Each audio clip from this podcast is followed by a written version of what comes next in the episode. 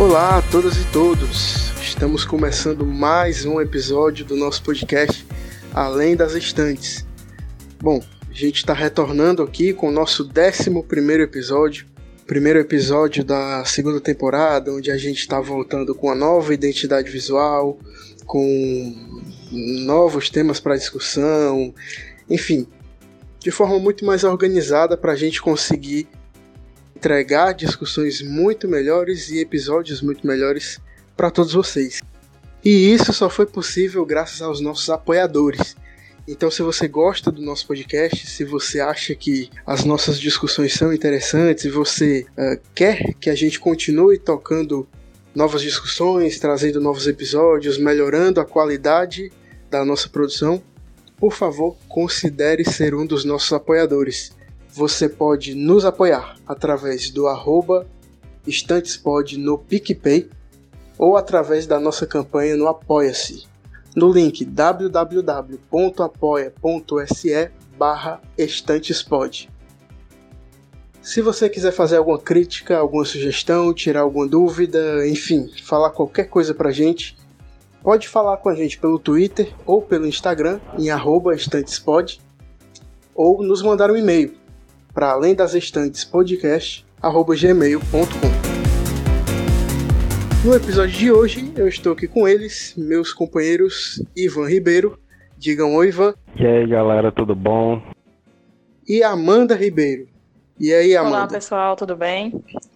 Hoje a gente vai falar sobre movimentos associativos e organização da classe e da categoria dos bibliotecários.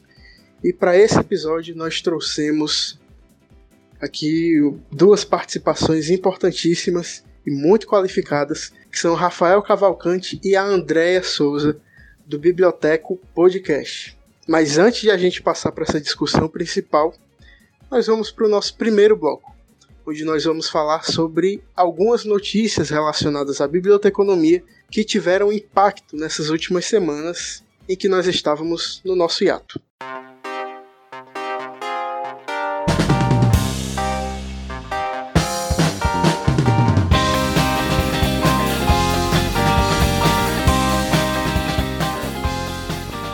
Primeira notícia é em relação à mais recente campanha do Conselho Regional de Biblioteconomia da terceira região, Ceará e Piauí, que ele lançou no Instagram do CRB3, né, no dia 16 de junho, que dizia: procura-se fiscal de biblioteca escolar, voluntário. Em que a ideia é basicamente as pessoas se disporem a fiscalizar as bibliotecas do Ceará e do Piauí, né? E aqui não tiver bibliotecário, acho que a ideia é denunciar para o conselho, aqui tiver ali com somente com professores gerindo a biblioteca, que essa escola seja denunciada para o conselho. Né? Inclusive, alguns dias depois, o conselho chegou a soltar um vídeo uh, reforçando né? essa ideia de pedido para que essas escolas sejam denunciadas. A segunda notícia é em relação à ideia legislativa cadastrada no site E-Cidadania pela bibliotecária do Espírito Santo, Gracenilda Ribeiro da Silva Lacerda, onde ela propõe um piso salarial para os bibliotecários. Essa, esse abaixo assinado foi amplamente divulgado entre as páginas de biblioteconomia, seja no Instagram, foi, foi divulgado na revista Biblio também, e a ideia legislativa que precisa de 20 mil assinaturas para poder ser discutida pelo Congresso Nacional, mais especificamente pelo Senado. E até o momento que a gente está gravando esse episódio, no dia 10 de julho, ela conta com 3.932 apoios.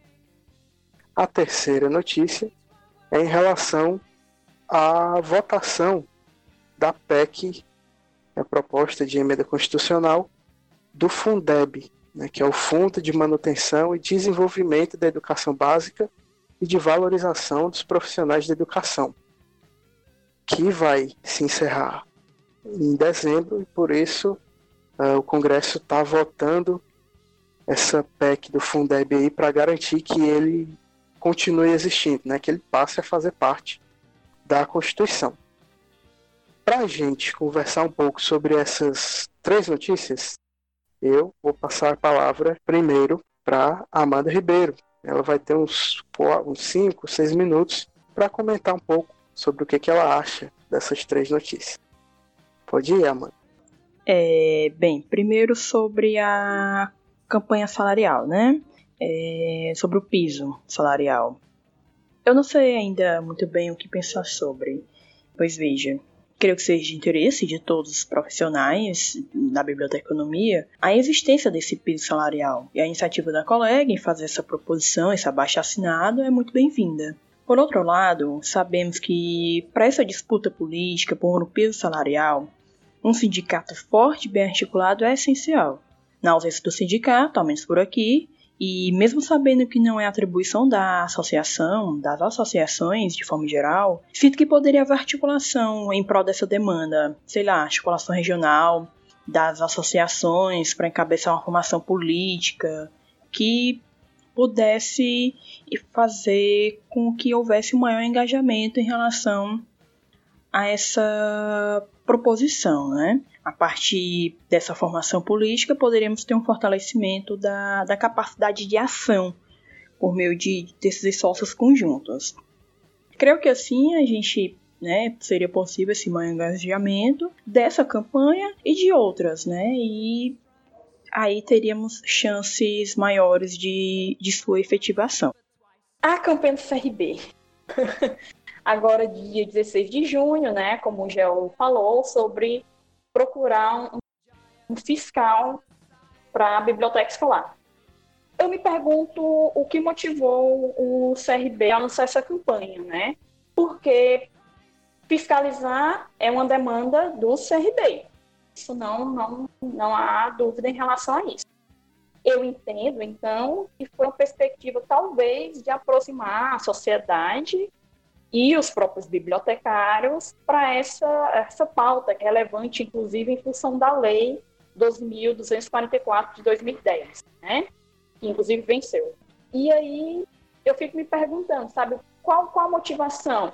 É, é um debate sobre biblioteca escolar que no nosso meio os bibliotecários e bibliotecárias já discutem, né? É, sobre essa necessidade desse profissional e da existência das bibliotecas. E aí eu fico me questionando o que levou o CRB a fazer essa campanha.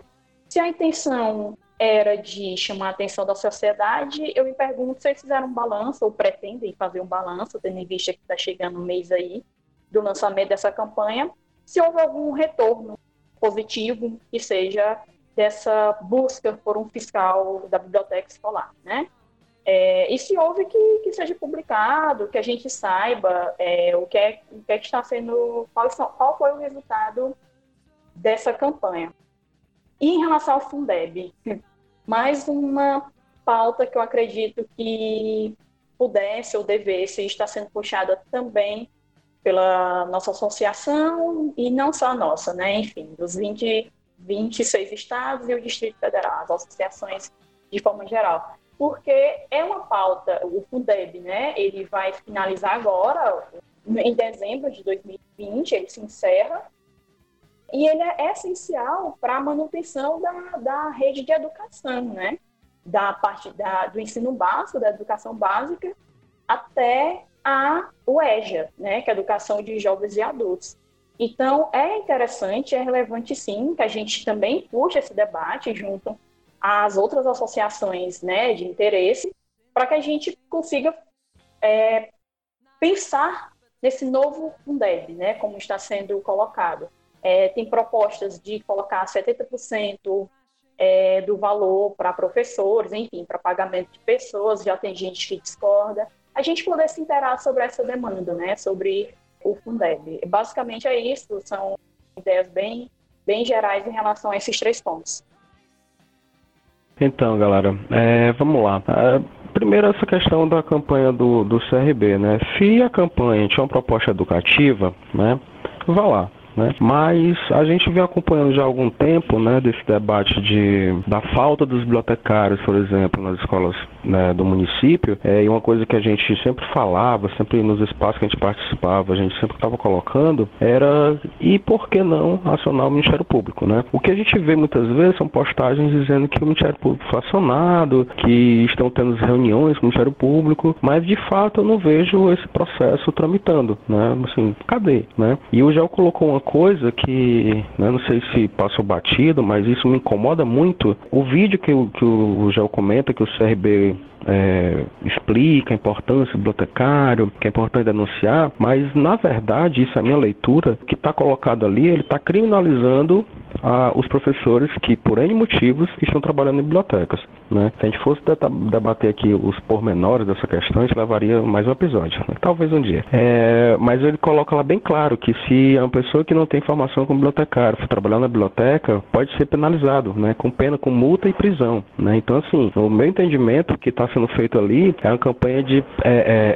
é, criminalizar um trabalhador. Uma coisa que eu me recuso veementemente é que é, a gente use de qualquer instrumento para criminalizar, criminalizar o trabalhador. Né? Então, quando ele coloca que existe uma lei que se você não tem informação para exercer tal função, você é, pode sofrer sanções penais, eu não concordo. Se a lei existe, ela deve ser aplicada? Deve, tudo bem. Mas eu acho que o caminho que o CRB deve tomar não seria esse, né, de criminalizar o professor. O que a gente deve fazer é criminalizar quem é de fato responsável por, a, por essa não contratação de bibliotecário nas bibliotecas públicas, por exemplo. Né? Nas bibliotecas particulares, enfim, né? A gente sabe como é problemática, inclusive na maioria talvez tenha, né? É, bibliotecários, não em todos, é óbvio. É, mas na rede municipal, na rede estadual, é muito simples. É, chega o CRB, chega na escola, chega na Secretaria de Educação, não tem bibliotecário, não tem nem cargo de bibliotecário, que a gente sabe que não tem, ação no Ministério Público.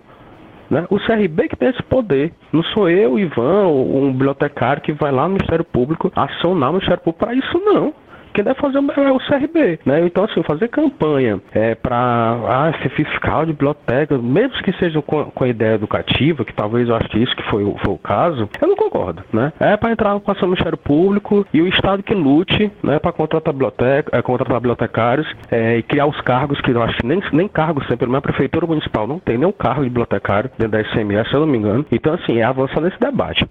Então, sobre essa questão do, da ideia legislativa, né, o que, que eu penso? Fica bem claro, né? Eu já assinei né, a petição, né, logo acho que assim que saiu, poucos dias depois eu assinei. É, mas eu tenho ponderações, né? Primeiro, é, acho válido, né, interessante ter uma bibliotecária, uma pessoa lá foi lá e, e fez essa, essa, essa tomou essa, essa, iniciativa, acho muito louvável da companheira lá que fez isso. É, mas como já colocou os dados mais atualizados, né? 3 mil e poucas pessoas só, né? A gente precisa de 20 mil né? Eu não sou pessimista, mas eu não acredito que a gente vai chegar nesses 20 mil, não, infelizmente. Pode até ser que a gente chegue, né? Mas enfim, o, o, a minha questão né, sobre isso é porque assim, é muito complicado, pra, na minha cabeça, a gente jogar uma decisão dessa na mão desse parlamento. É um parlamento que eu não reconheço, eu não é, reivindico, eu não concordo com esse parlamento burguês, então a gente jogar essa discussão na mão deles, eu não sei, né? Eu acho que deveria partir dos próprios trabalhadores. A gente deveria ter, avançar nossas organizações, avançar nossas criações de sindicatos,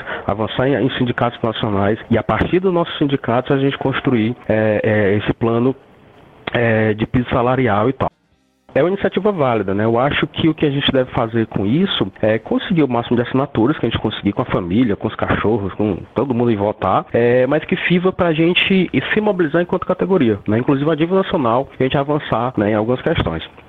E para finalizar, sobre o Fundeb, é, eu já falei aqui em outros episódios, eu fiz autograduação na pedagogia e assim, isso é muito caro para a gente a educação, essa questão de financiamento da educação, né, de modo geral seja Fundeb ou outro, outras formas de financiamento. Né? Quando a gente vê que a, a, lei vai se extinguir no final do ano, quando a gente vê que, de novo, esse, é, é, esse, esse parlamento não avança, e no, que, no avanço que quer ter é no avanço de retrocesso, o que, que a gente vai pensar sobre isso? Né? E aí eu acho uma coisa louvável que surgiu aqui, no, que eu vi aqui no Ceará, a galera discutindo, né? Especificamente um, então uma pessoa que é que faz parte do conselho é, fez uma artezinha, postou em algumas redes sociais, é, explicando né, de como a gente, enquanto bibliotecários, a gente poderia usar as leis que regem a nossa, a nossa área para entrar nessa discussão dentro do Fundeb. Né? O que eu acho fundamental a gente encampar essa campanha, a gente avançar nisso, é, utilizando como base aquelas a referência que ele teve lá, que ele colocou, e a gente ampliar essa discussão. Né? Será que todos os bibliotecários é, é, têm conhecimento da importância do Fundeb e estão entendendo é, a, a, o momento que a gente pode, talvez sim, dentro desse parlamento burguês, a gente tentar avançar e conseguir alguma coisa? Não alimenta muitas ilusões, né? Mas eu acho que é um caminho que a gente, talvez coletivamente, a gente pode pensar e tentar, a partir dessas campanhas que surgindo aí, não acreditar piamente que elas vão ser a solução. Não acredito. Acho que é, é no sentido da gente pensar e entender que elas podem ser catalisadores para uma coisa maior. Né? Eu acho que é mais ou menos isso. Perfeito. Bom, agora é a minha vez de comentar, né? Então, bom, começando pela campanha do conselho. Antes de mais nada, eu queria fazer uma diferenciação, né? que é meio óbvio. Uma coisa é uma biblioteca escolar de uma escola privada. Em que aí eu acho que o conselho tem que ir com tudo. Aí eu acho que essa campanha tem que tem que deslanchar. Fiscal de biblioteca tem que entrar lá na biblioteca da escola privada. Claro que agora não, né? Porque a gente está no meio da pandemia. Mas assim, incentivar aí os pais responsáveis. Vão lá checar se a biblioteca da escola particular tem bibliotecário, né? Qual o estado dessa biblioteca? Será que ela existe de fato dentro daquela escola? Aí sim, se não tiver, processo neles. Acho que é isso. E nesse sentido, acho que essa campanha é importante. No entanto, existem as bibliotecas escolares de escolas públicas. Aí eu acho que a coisa fica um pouco diferente. Por quê? E aí aqui eu somo também né, o vídeo que eu falei anteriormente. Eu acho que a gente não pode culpar indivíduos. Né? Acho que existem uma série de fatores que fazem com que os professores e professoras de escolas públicas, estaduais, municipais, sejam levados a se tornarem responsáveis por uma biblioteca escolar.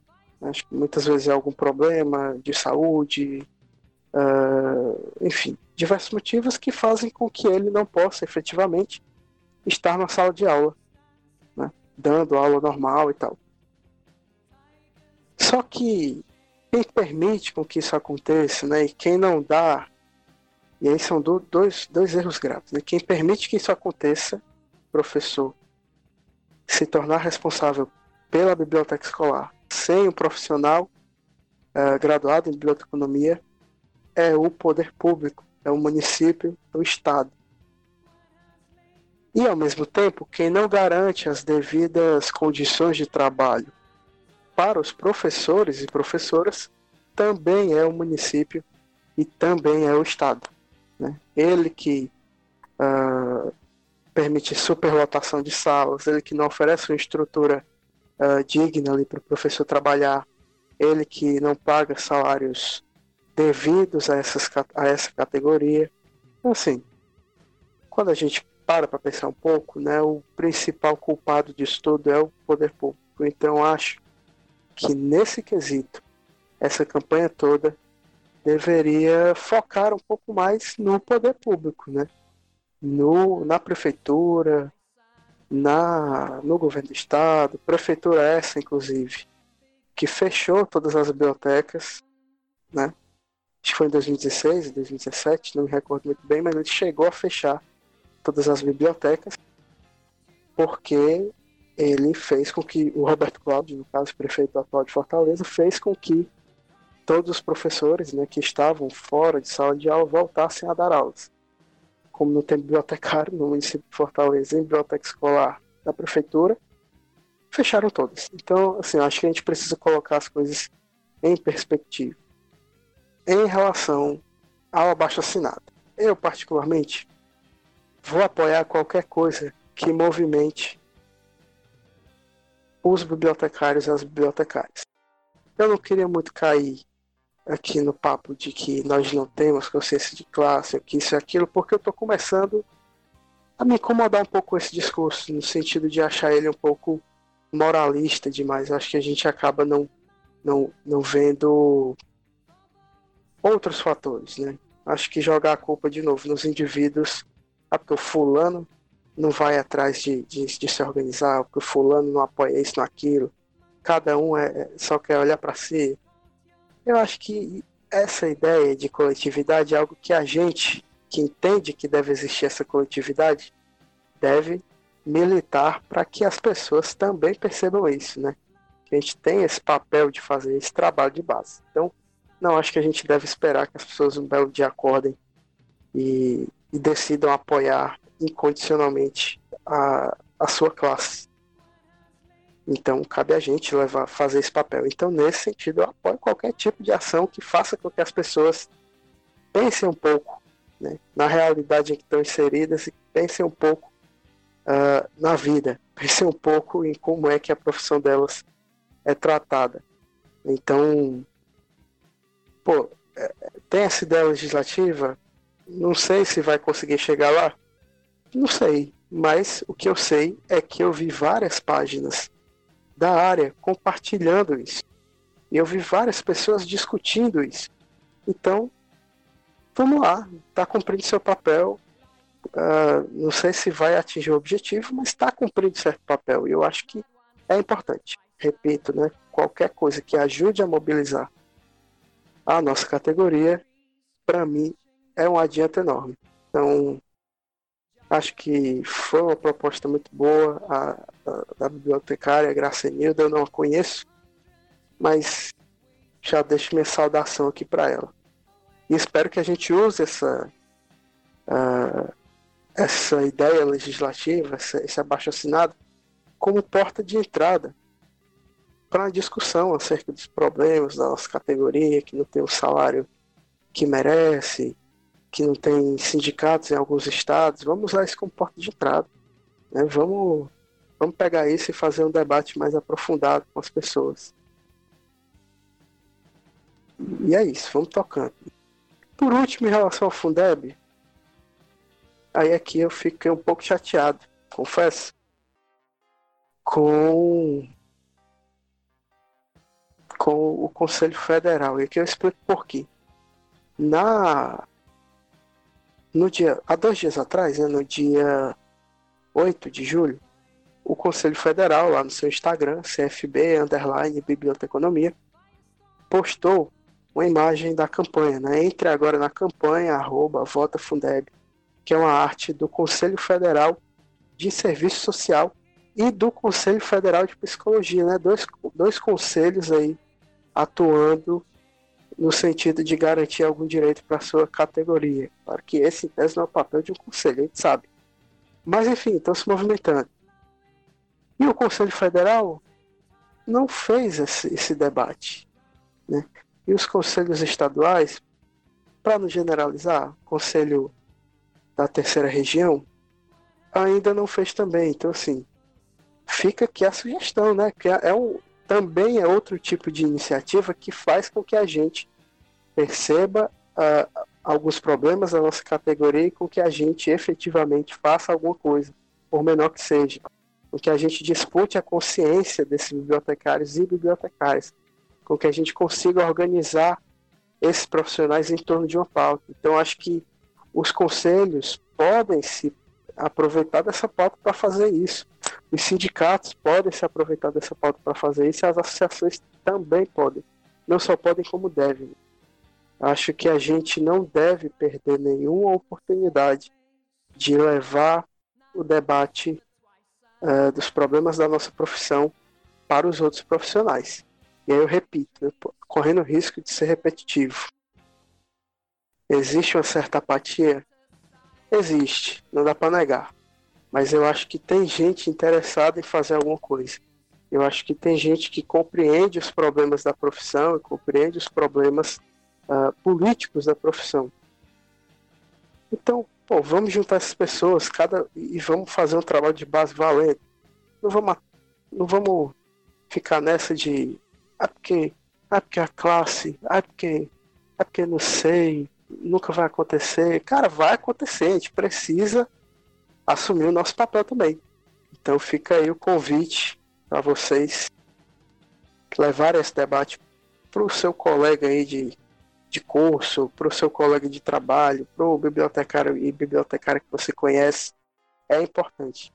E fica a sugestão para os conselhos, para as associações uh, de encamparem essa pauta aí também, que eu acho que é uma pauta que pode ajudar a mobilizar um pouco. Né? Então, acho que é isso. Amanda Ivan, querem fazer mais alguma consideração? Não, não, Gel. Inclusive, me sinto bem contemplada com essa fala é, ainda mais é, aprofundada em relação ao Fundeb. Eu só é, reiterar né, o acordo em relação ao que você falou. Não, é também só é, é, é deixar claro né, que a gente é, faz as críticas, a gente se posiciona às vezes mais duramente, e eu sou, quem me conhece sabe que eu tenho um meu posicionamento bem bem sectário, como algumas pessoas chamam, mas eu nem acho tanto não. É, mas o, o, que a gente quer no final das contas é que a categoria se mobilize, né? Que a gente consiga avançar, né? E como já falou, né? Ninguém vai acordar amanhã dizendo, ah, quero mudar tudo e vou fazer a revolução e mudar tudo. Não, não vai acontecer isso. A gente sabe que é um processo gradativo e que leva algum tempo, mas eu acho que se essas iniciativas que a gente comentou aqui e tantas outras que estão surgindo por aí, outros debates que podem estar surgindo, que vão surgir, é a gente saber utilizar para poder avançar. Eu acho que a gente já tem tempo demais aí é, só em discussões, eu acho que agora é o momento mesmo de a gente avançar, né? Dada a situação que a gente tem desse desgoverno que está aí no nosso país. Perfeito, perfeito. E é tão verdade que existem pessoas muito boas para discutir os problemas da nossa profissão e as formas de a gente superar eles, que a gente trouxe dois deles para conversar hoje com a gente aqui, como eu falei mais cedo. Então a gente vai agora para o nosso bloco principal, né, para a nossa discussão com o Rafael e com a André. Espero que todos vocês gostem. Escutem tudo. Sei que o episódio ficou longo. Nos desculpem, por favor, não nos odeiem. Mas é uma discussão importante. Então, muito obrigado. Continue ouvindo aí a gente e vamos tocar mais essa discussão.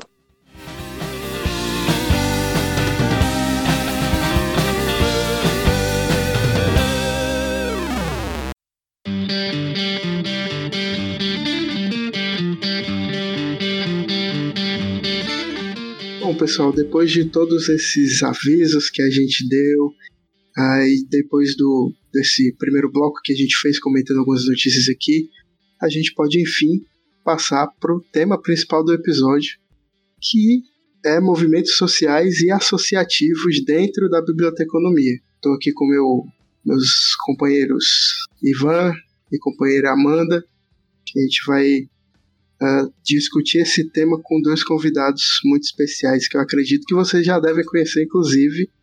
São Rafael Cavalcante e a Andréa Souza, do Biblioteco. Podem dar um oi, pessoal. Boa noite, Ivan, Amanda, Gel, Andréia. Muito obrigado pelo convite, pela oportunidade de participar aqui do Além das Estantes. Eu também agradeço imensamente pelo convite aí da galera do Ceará.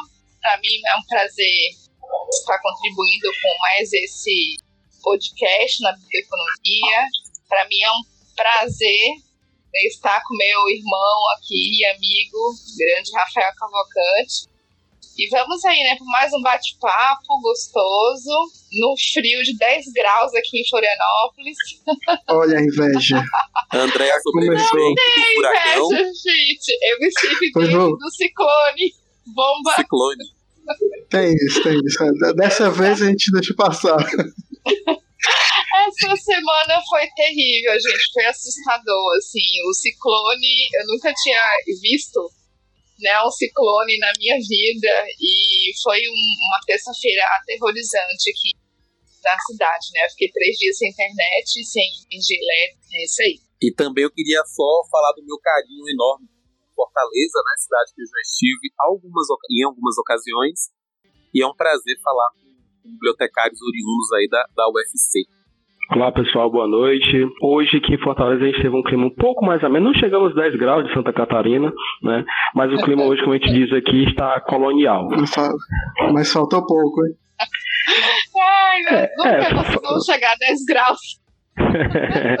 Mas a, aqui no Ceará tem uma coisa, quando chove a galera pensa tomar cachaça. Eu tô tomando aqui minha cachaçinha branca com limão e vai dar tudo certo. Ah, com certeza. Aqui a gente parte pro vinho mesmo, pro quentão, né?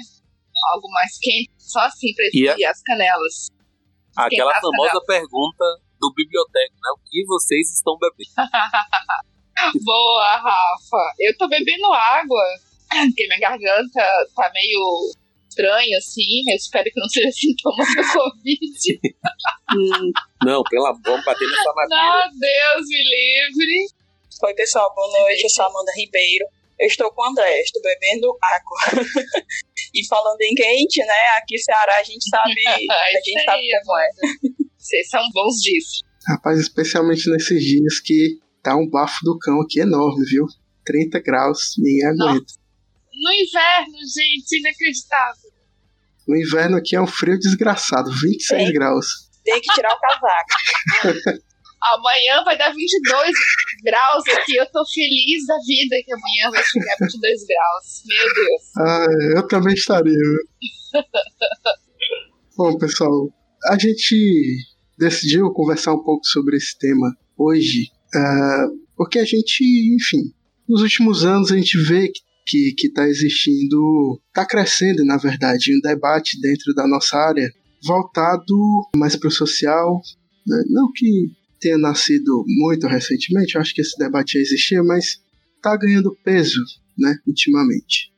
A gente está passando a discutir mais a comunidade negra na biblioteconomia, os LGBTs, tá, de certa forma, discutindo mais qual que é o papel da nossa área na nossa sociedade, para além daquela visão romantizada que a gente sempre que a gente sempre foi levado a ter, enfim. Então, bem como a gente vê também que existem hoje na área bibliotecários que estão ligados a movimentos sociais, né, que estão ligados a movimentos associativos, sejam eles coletivos, políticos, ao molde da Liga Bibliotecária, sejam eles partidos políticos, né, eu sou filiado a um partido político, ao Partido Comunista Brasileiro. Então, assim, acho que é um debate que está se aprofundando na nossa área. Então, nada melhor do que a gente discutir isso de forma mais detida. A gente pode passar aqui para o início da discussão. O Ivan, a Amanda, se quiserem iniciar a discussão, podem ficar à vontade. Bem, vou falar. É, então, a, proposta que a gente tem do, do Além das Estantes, né, desde o começo, quando ele ainda era ali uma, uma, ideia que a gente tinha nos corredores da universidade, era de que a gente tivesse um podcast, por entender a, a importância que o podcast tem hoje, o crescimento que ele vem tendo é, nos últimos anos, mas para além disso, né, a gente sempre pensou de ter os nossos pares, nossos companheiros que a gente teve tocando luta na universidade, fora da universidade, e o podcast ser um, uma voz, é um canal que a gente pudesse estar é, tá verbalizando isso que a gente pensa, que as nossas impressões, o que a gente acha sobre algumas questões. E esse episódio a gente pensou justamente em discutir esses movimentos dentro da biblioteconomia, como o Geo colocou, né, de que são movimentos que vêm surgindo a cada dia mais, eu acho isso sensacional, isso é muito bom pra gente. Talvez o Rafael seja aí um elemento chave para falar sobre isso, a questão da liga. Foi um dos, talvez, né, que fora aqui de Fortaleza, tenha sido o primeiro que eu me engajei, né, que foi a Liga Bibliotecária. Nem era Liga Bibliotecária ainda, na época. E a gente entrou nesse movimento a nível nacional, que reúne a gente do Brasil todo, e cresceu e vem crescendo e tal. E eu acho que é seguir nessa linha, né, da gente entender esses movimentos que surgem, lógico, tem, tem outros movimentos que vêm acontecendo, é, e esses movimentos, a importância deles para nossa área, para nossa formação, para nossa atuação, e a perspectiva de futuro, né, o que a gente tem para o futuro. A Liga, como o Ivan bem, bem colocou, ela surgiu como um grupo de Facebook, né? Não existia qualquer pretensão de que isso fosse algum movimento social. Como se deu a criação? 2015, Dilma havia sido reeleita, só que como infelizmente taxou lá presidenciável da época Marina Silva, ganhou perdendo. Então, ganhou, mas havia todo um contexto ali de minar aquele governo, Uh, eu senti uma sensação muito ruim com, quando trocava ideias com pares, né? O conservadorismo, ele já estava ali em efervescência, a direita já havia tomado as ruas, já havia tomado a narrativa. E eu fui num bar conversar com. Todos os caminhos levam ao bar, né, gente? Sempre, sempre. Aí eu, eu fui. Bar, eu já, eu já até me esqueci o conceito dessa, o que, que significa essa palavra. Verdade. Saudades de um bar. Aí eu tava muito angustiado, não sabia exatamente com o que, como, porquê, mas eu tava angustiado com a profissão, com os caminhos, com o futuro e etc. Conversei muito com o Vander, o Vander Pavão, na, naquela época éramos muito próximos e tudo, conversei com ele. E ele falou: ah, vamos conversar aqui perto da minha casa. Fui. Ele chamou o Jefferson Engino, que eu conheci naquele momento, que hoje em dia é um grande amigo meu. E ali a gente conversou sobre essas inquietações, sobre essas angústias. Fui para casa, ainda remoendo aquilo, e falei, gente, por que não vamos criar um grupo? É, por que não criar um grupo de Facebook onde a gente possa trocar mais informações? Eu senti na conversa deles que havia outras pessoas que estavam emanando, pessoas que eram de esquerda ou que, nem, que ainda nem haviam se tocado que eram de esquerda, que eram progressistas e que estavam infelizes naquele contexto que nós estávamos vivendo, né, em 2015. Então cheguei em casa, criei um grupinho chamado. Ah, eu sempre gostei de quadrinhos, o Vander também. Aí eu tive a ideia: Liga da Justiça, Liga Bibliotecária Bolivariana. Porque havia a direita sempre chamando ali o pessoal: ah, vocês são bolivarianos, vai para Cuba, não sei o que, parará. Liga Bibliotecária Bolivariana. Eu nem sabia exatamente o que era bolivarianismo, mas ficou como a gente pegando esse deboche e, e fazendo um suco dele. Então aquilo foi crescendo. Era no primeiro dia, no domingo que eu fiz, eram cinco pessoas, depois foi 10, 15, 20. Quando eu vi, já tinha um bando de gente ali. Em 2015 começou todo o processo que culminaria no golpe, né, na saída da Dilma do governo, e a gente foi para as ruas para defender democracia, e a Liga foi um lugar onde muita gente, onde muita gente da biblioteconomia acabou se, se encontrando, né, um, acabou encontrando um ponto de apoio. E ali havia muitas vozes, né? inclusive algumas dissonantes. Vamos fazer o que com esse grupo que está aqui? Tentamos fazer um encontros regionais. Aí eu já saí de 2015, já estou em 2016. Tentamos fazer encontros regionais e aqueles encontros virariam pauta.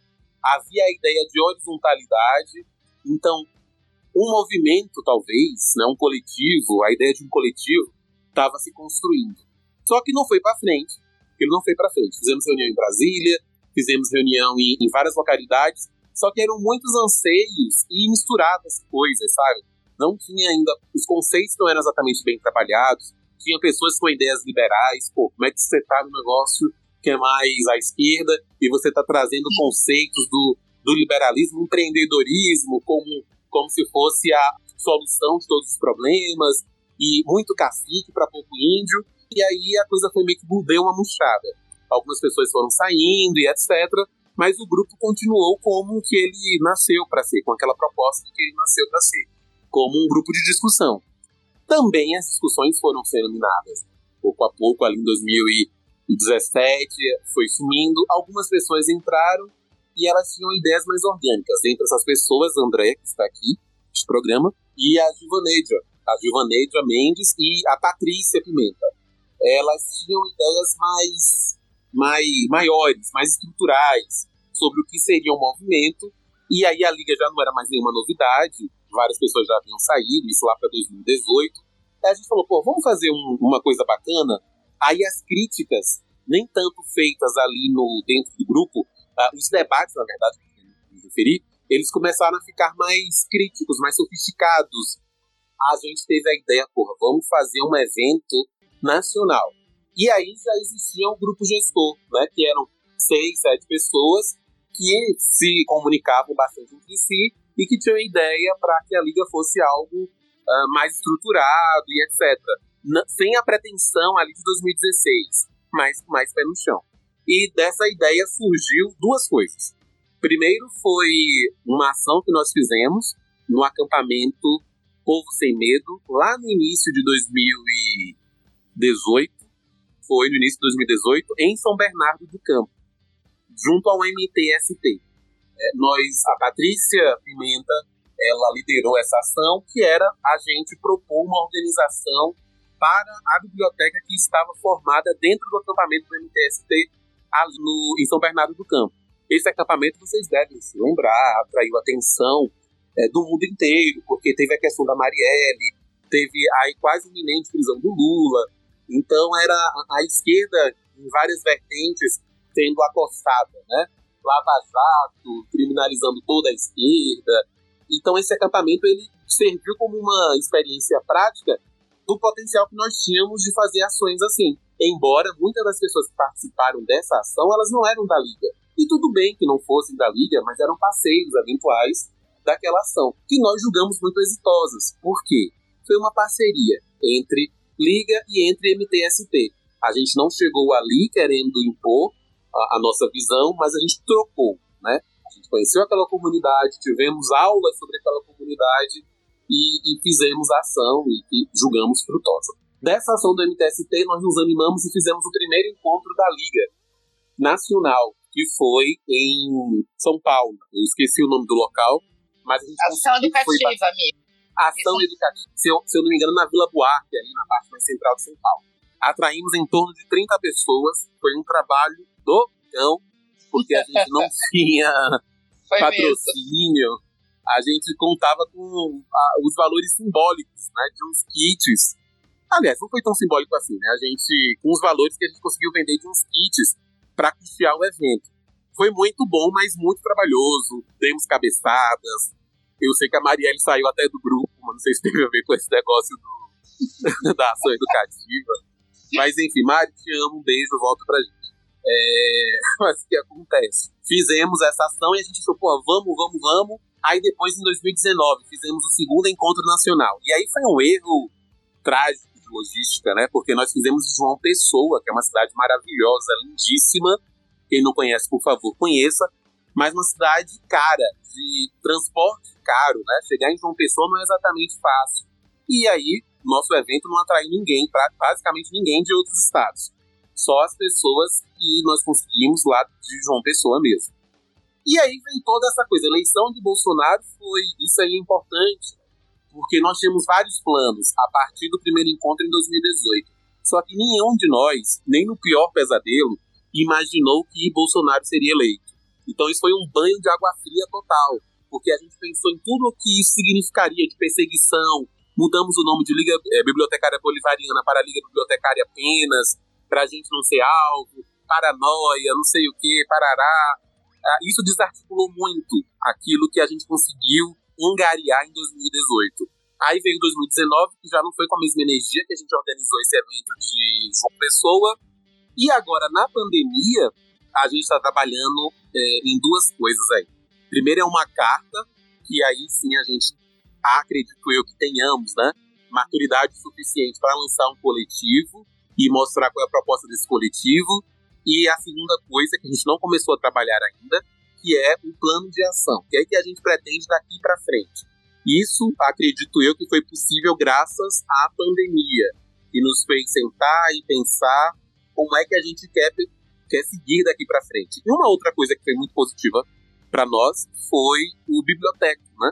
Ele surge meio que ao acaso, era uma ideia, na verdade, que a gente já tinha, né? Ah, vamos fazer, mas aí tinha dificuldade técnica, não sei o que, parará janeiro, mês de férias, conversei com o Alan Tolentino, que é o nosso editor, e Alan, vamos fazer, aí falou preço e etc, não vamos, vamos, vamos. Surgiu a biblioteca, hoje sai a 15 no dia da gravação do Além das Estantes, sai a 15 é, gravação nossa, talvez a gente vá fazer uma pausa em julho para respirar e saber o que, como vai ser o futuro desse programa, muito inspirado na pausa de vocês. Então acho que em julho devemos dar uma paradinha mas a ideia não é parar. A ideia é só fazer ajustes de rumo e voltar no, em agosto, a partir de agosto mais ou menos. E a liga está aí e a gente quer, de uma forma mais madura, é, fazer propostas e de críticas e de práticas também, sabe? Acho que foi isso. Interessante quando você fala sobre essa diversidade de pensamentos lá no início da liga, né? Que apareceram pensamentos mais liberais, com questão de empreendedorismo. E parece, eu tenho uma leve sensação que é uma coisa que se costuma se repetir quando acontece essas, essas junções de, de ideias, enfim, como você quer formar esse grupo. E aí realmente é, é um passo inicial você entender qual o pensamento do outro em relação a esse grupo, né? porque se tinha é, é nome bolivariano, né? Então, apesar de você ter falado também que, que botou ali como uma provocação, que é positivo, a Liga já mostrando a que veio, vamos fazer um enfrentamento sim. E aí, mesmo assim, havia essas divergências, né? E parece que são divergências, parece não, são divergências ainda atuais, né? Interessante também o que o João falou é, sobre a questão de ele ser filiado a partido, inclusive, aqui não necessariamente estamos falando disso, mas também porque a sensação que eu tenho é que os bibliotecários, enfim, é, e isso tem mudado, como foi bem colocado, tem uma percepção de neutralidade, né, de imparcialidade. Isso eu trago da minha experiência também da graduação, né? Eu sou recém-formada, vai fazer um ano da minha formação, participei de movimento do centro acadêmico, enfim. E isso era sempre uma conversa que a gente tinha dentro do centro acadêmico. Gente, como a gente faz para juntar essa galera? Como a gente faz para se compreender para além do que a gente está conversando aqui na graduação, para além dessa estrutura curricular, que também é relevante, óbvio, né? Inclusive, você debater estrutura curricular é um ato político, né? Eu faço essa defesa, e deve ter mais pautas, né? E a percepção de que, às vezes, bibliotecária, bibliotecária, enfim, se vê como essa pessoa neutra, né? E a gente sabe que na nossa função, na nossa identidade social, ela não permite essa neutralidade, né? Você tem uma função, você tem uma identidade social e cumprir essa identidade social te tira dessa é, imparcialidade, dessa neutralidade. Você falou também sobre o, o surgimento bibliotécnico, que é uma iniciativa bem importante, bem interessante. Eu não estava no início, né, do, do Além das Estantes. Os meninos já conversavam, já tinham ouvido falar mais ou menos sobre essa ideia, mas eu não estava no início. E aí foi feito o convite, eu fiquei ponderando, porque, enfim, por, por outras questões pessoais. E aí eu, com insistência, né, eu conheço justamente esse pensamento das outras pessoas que participam do grupo, tenho um alinhamento falei, vamos, vamos fazer esse teste, essa minha, eu fiz uma participação em um episódio, né, e essa está sendo a minha experiência, né, assim, como participante é, do outro lado, né, como produção também do podcast. E é interessante também quando a gente fala sobre essa questão de, de trabalho de base, né, da biblioteconomia, dos profissionais, né, como é que, que a gente consegue fazer esse trabalho para que essa figura, esse profissional, mesmo se compreenda ou se entenda como um, um ser político. É uma questão que eu sempre fico martelando. É, eu fiquei ouvindo você desde o começo da tua fala e você me levou para 2002. 2002 eu estava na, no meio do quarto período do, da faculdade, na mestre, de fase, né? Fase, ou seja, no meio do curso. Foi quando eu comecei a me aproximar do movimento estudantil na Universidade. A UDESC é uma universidade estadual e ela é descentralizada. Então ela tem é, vários campos espalhados todas as regiões, as macro-regiões do estado. E na minha época não tinha diretório central dos estudantes. O diretório central ele estava é, inativo, mas cada centro de ensino tinha os seus diretórios acadêmicos e os cursos tinham seus centros acadêmicos, menos o curso de economia da UDESC. Então, eu fui, é, me aproximei do movimento estudantil por conta do diretório acadêmico. O diretório acadêmico tinha uma aluna, apenas uma aluna de, na diretoria, né? E ela foi, é, para não se sentir mais sozinha, mais solitária na luta, ela foi tentando convencer os colegas no contexto da universidade, né? situar os colegas de que a universidade pública não é um, um estabelecimento de ensino profissional, né? Ele não é, não tem a característica de um e que nós estamos no espaço político que é a universidade pública. Então, fui me aproximando do movimento estudantil ao ponto de participar dos, dos eventos né, da nossa área, os eventos o ENEP, o EREB. E, por conta disso, eu é, me tornei representante do curso de Bíblia na Executiva Nacional, que é esse espaço deliberativo, né, onde cada universidade é um representante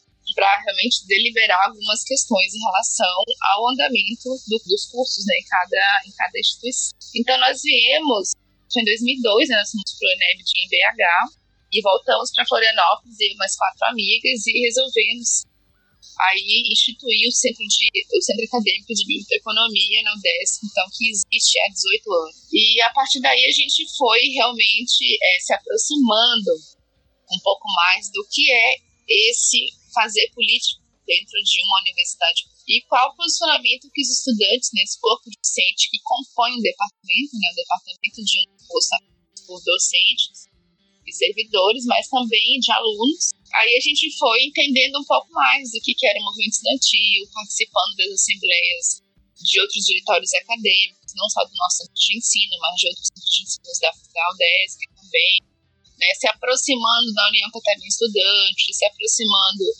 da Uni, ao ponto de que a gente percebeu que a gente precisava dialogar também com os nossos professores e também com as entidades representativas aqui em Santa Catarina, né? Que são o Conselho, CRB 14 e a Associação Catarinense de Bibliotecários. Então, isso lá em 2002.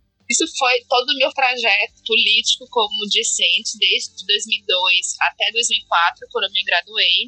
Mas nesse período também eu estive me aproximando do movimento negro, né, que é um outro movimento social que existe no Brasil desde que os negros espintaram por aqui. Se a gente for fazer um levantamento histórico, né, o movimento negro no Brasil não existe apenas né, a partir de 78, quando foi criado o movimento negro unificado, mas existe desde quando né, nós estamos lutando aí por respeito, direito, dignidade, né, população afro-brasileira, enfim. E como bolsista do Núcleo de Estudos Afro-Brasileiros também da UDESC, esse meu olhar político ele foi ampliado, né, no sentido de não só pensar como uma estudante de biblioteconomia, né, representante de um corpo de membro de um centro acadêmico, né, com cadeira na Associação Catarinense de Bibliotecários do CRB 14, mas também como uma cidadã, como aluna negra, e na época eu era a única aluna negra de todo o corpo docente, estudante de economia da UDESC. Enfim. E aí a gente, esse meu olhar foi se aprofundando ainda mais, né? Depois acabei me formando em 2004, né? Fui morar em Curitiba. Lá em Curitiba também eu fiz parte da Associação de Bibliotecários do Paraná. E aí eu percebi o quanto que realmente o nosso fazer, né? Porque uma coisa a gente tem um olhar dentro do corpo docente como acadêmica e outra quando a gente sai desse espaço, né, quando a gente perde o vínculo com a universidade, a gente vai realmente é, para o espaço de atuação do bibliotecário. E aí, esse olhar também político ele foi se ampliando, porque lá no Paraná, além de ter a associação, também tem o um sindicato. Eu acho que aqui na região sul é o único estado que ainda tem um sindicato de bibliotecários ativo, atuante, que de fato atua como entidade representativa que busca o aprimoramento e o respeito da, da categoria, mas não só o respeito da categoria, né, porque se olhar um pouco comparativista, mas a importância do bibliotecário dentro da sociedade brasileira.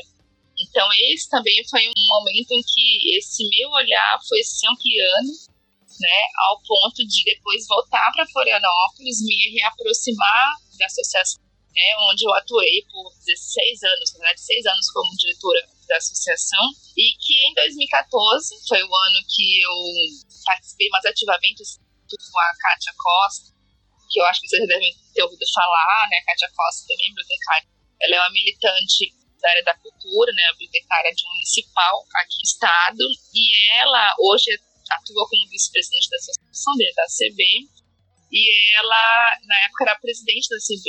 E aí nós duas pensamos o seguinte: para que a gente possa aí fortalecer esse pensamento político e fazer com que as pessoas entendam que a associação é uma entidade representativa e política da categoria, né, que pode realizar várias ações, inclusive de formação, né, de educação continuada, de formação política, que é importantíssimo que a gente frise isso, as entidades, principalmente as associações e os centros acadêmicos, são entidades de formação política é, do bibliotecário, podem, podem, não tem essa atribuição e que ela deve ser difundida.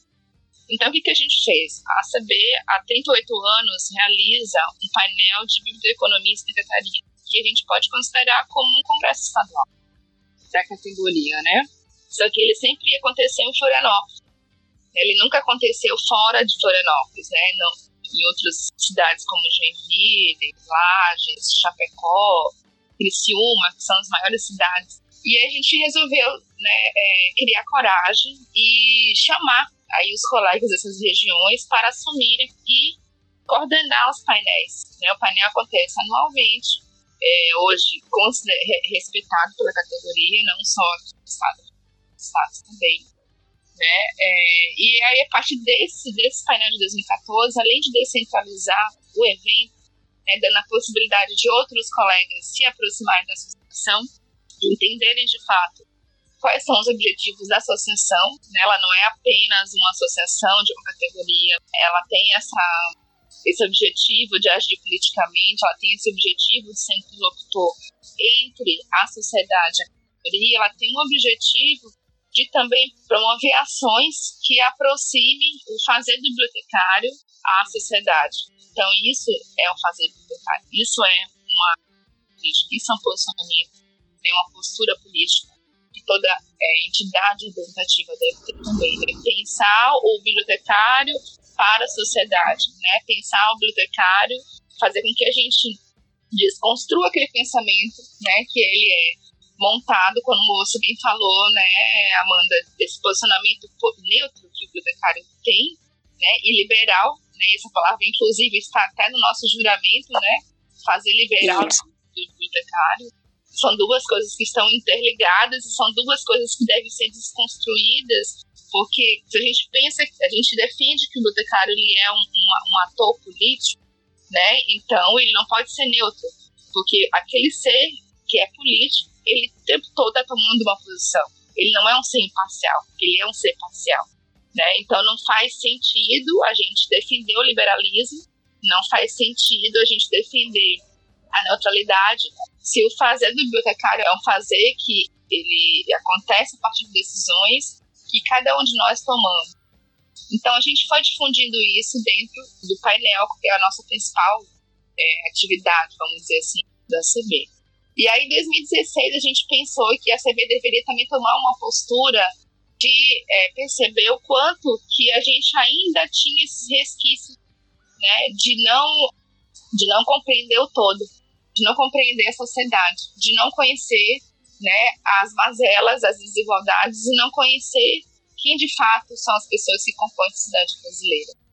Então a gente começou a ir trazer para dentro do painel discussões que nunca foram discutidas no painel, como, por exemplo, as discussões que estão relacionadas às questões raciais. Então, se a gente está pensando em construir aí ações pontuais que se façam com que a sociedade nos reconheça como um ser que pode contribuir para a sociedade, então nós temos que pensar na sociedade como um todo. Então, em 2016 a gente começou a fazer esse movimento, quando inclusive a bibliotecária Franciele Garcês, né, que na época era a, estudante ainda, que também era bolsista do NEAB, levei ela para a associação, e aí a gente começou a difundir essas questões, né, então desde 2016 até agora, essas questões que nunca foram discutidas dentro da biblioteca Em 2017 a gente convidou o Rafa, né, Rafa, para vir para Chapecó, foi, foi organizado lá e o Rafa começou a, a, falar sobre economia social.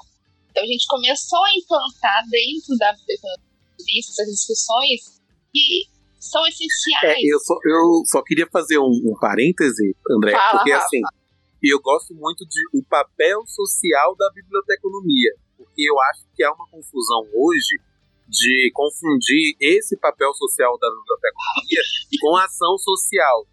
Ah, e aí é verdade. eu acho que são coisas distintas, sabe? Eu tenho. Uhum.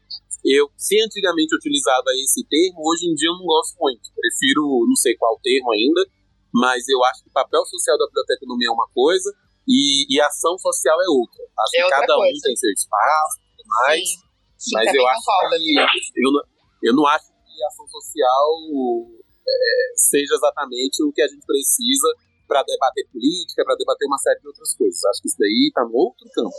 Mas enfim, Tá. Deixa eu fechar minha fala aqui, senão eu vou me perder. não, não só para fazer esse parêntese, para não achar que Sim, mas, Mas vale, vale. Super vale. Sim, Só mas vale. Mas vale, amigo, vale, vale esse teu parêntese. E aí a Franciele, em 2018, a partir da sua pesquisa de dissertação, ela simplesmente começou a identificar, a levantar e a conhecer os bibliotecários negros que, no nosso país. Né, onde eles atuam, basicamente assim, tipo Globo Repórter, né? Quem eles são, onde eles atuam, como, o que, que eles comem, né, o que eles fazem. E é, a partir desse levantamento que a Franciele fez, é, juntamente aí, né, comigo, com a Graziella e tal, nós conseguimos agregar né, 106 bibliotecários negros de todos, todos os estados do país, sem exceção, que atuam em bibliotecas, né, que são ainda estudantes, que são pesquisadores, que são professores, que estão na pós-graduação e que já tinham essa mesma ânsia que nós tínhamos aqui, né, desde 2000 é, em querer discutir com mais profundidade essas questões dentro da biblioteconomia. E aí, em 2018, surgiu o coletivo de bibliotecários negros, né, que a cada dia vem aumentando, graças a Deus. E a partir da criação desse coletivo, nós conseguimos, aí, no caso ela e a Grazela Lima, né, organizaram o primeiro volume do livro Bibliotecários Negros. Né? Esse livro ele foi editado pela CB, né, pela Catarinense de Bibliotecários, e foi lançado no painel de 2018, que foi aqui em São José, né, na cidade da Grande Florianópolis. Então foi o marco, né? Muitos professores, inclusive a Marielle também, né? Se emocionaram e aí perceberam o quanto que o painel de biblioteconia ele se tornou né, um evento que a gente considera até como um divisor de águas, né? Todos que vêm de outros estados isso foi uma coisa também muito bacana, a partir da descentralização do evento, né, que saiu daqui de Florianópolis e foi percorrendo todo o estado de Catarina, né, para promover essa proximidade com outros colegas que estão em outras partes do estado, é, a possibilidade de trazer também um olhar para outros colegas. Desde 2014, vários colegas de outros estados começaram também a conhecer um pouco mais painel e a conhecer um pouco mais da CB. Então, desde 2018, esse coletivo ele vem né, aí produzindo. Né, nós temos é, o segundo volume do Bibliotecários Negros, que foi lançado é, em 2019, ano passado no Nancib, aqui em Florianópolis. Foi lançado, a partir desse coletivo também surgiu, também ano passado, o primeiro Encontro Nacional de Bibliotecários Negros, que eu organizei junto com a Franciele, a Graziela Lima e a Daniela Pizarro, aqui na UDES. E o livro Epistemologias Negras na Biblioteconomia. Então, assim como a Liga, né, que é um coletivo que produz, que tem vários objetivos e, e pensamentos progressistas, o coletivo de bibliotecários negros também vem nesse mesmo caminho, né? E esse ano, até novembro de 2020, será lançado o volume três. Então, o bacana que a gente vê de tudo isso, tanto da Liga como do coletivo Bibliotecários Negros, são as produções que nós estamos desenvolvendo, né? E mostrando para a categoria, sem falsa pretensão nenhuma, né, Rafa? De que a gente tem condições de transformar a economia brasileira, que nós temos condições aí de trazer várias respostas queria pegar até um, um gancho seu, porque assim, gente, eu, eu faço parte, né, da gestão de uma associação aqui de Brasília, de bibliotecários. Atualmente tive algumas questões pessoais, então eu tô, mas não tô, né, tô em uma atividade só.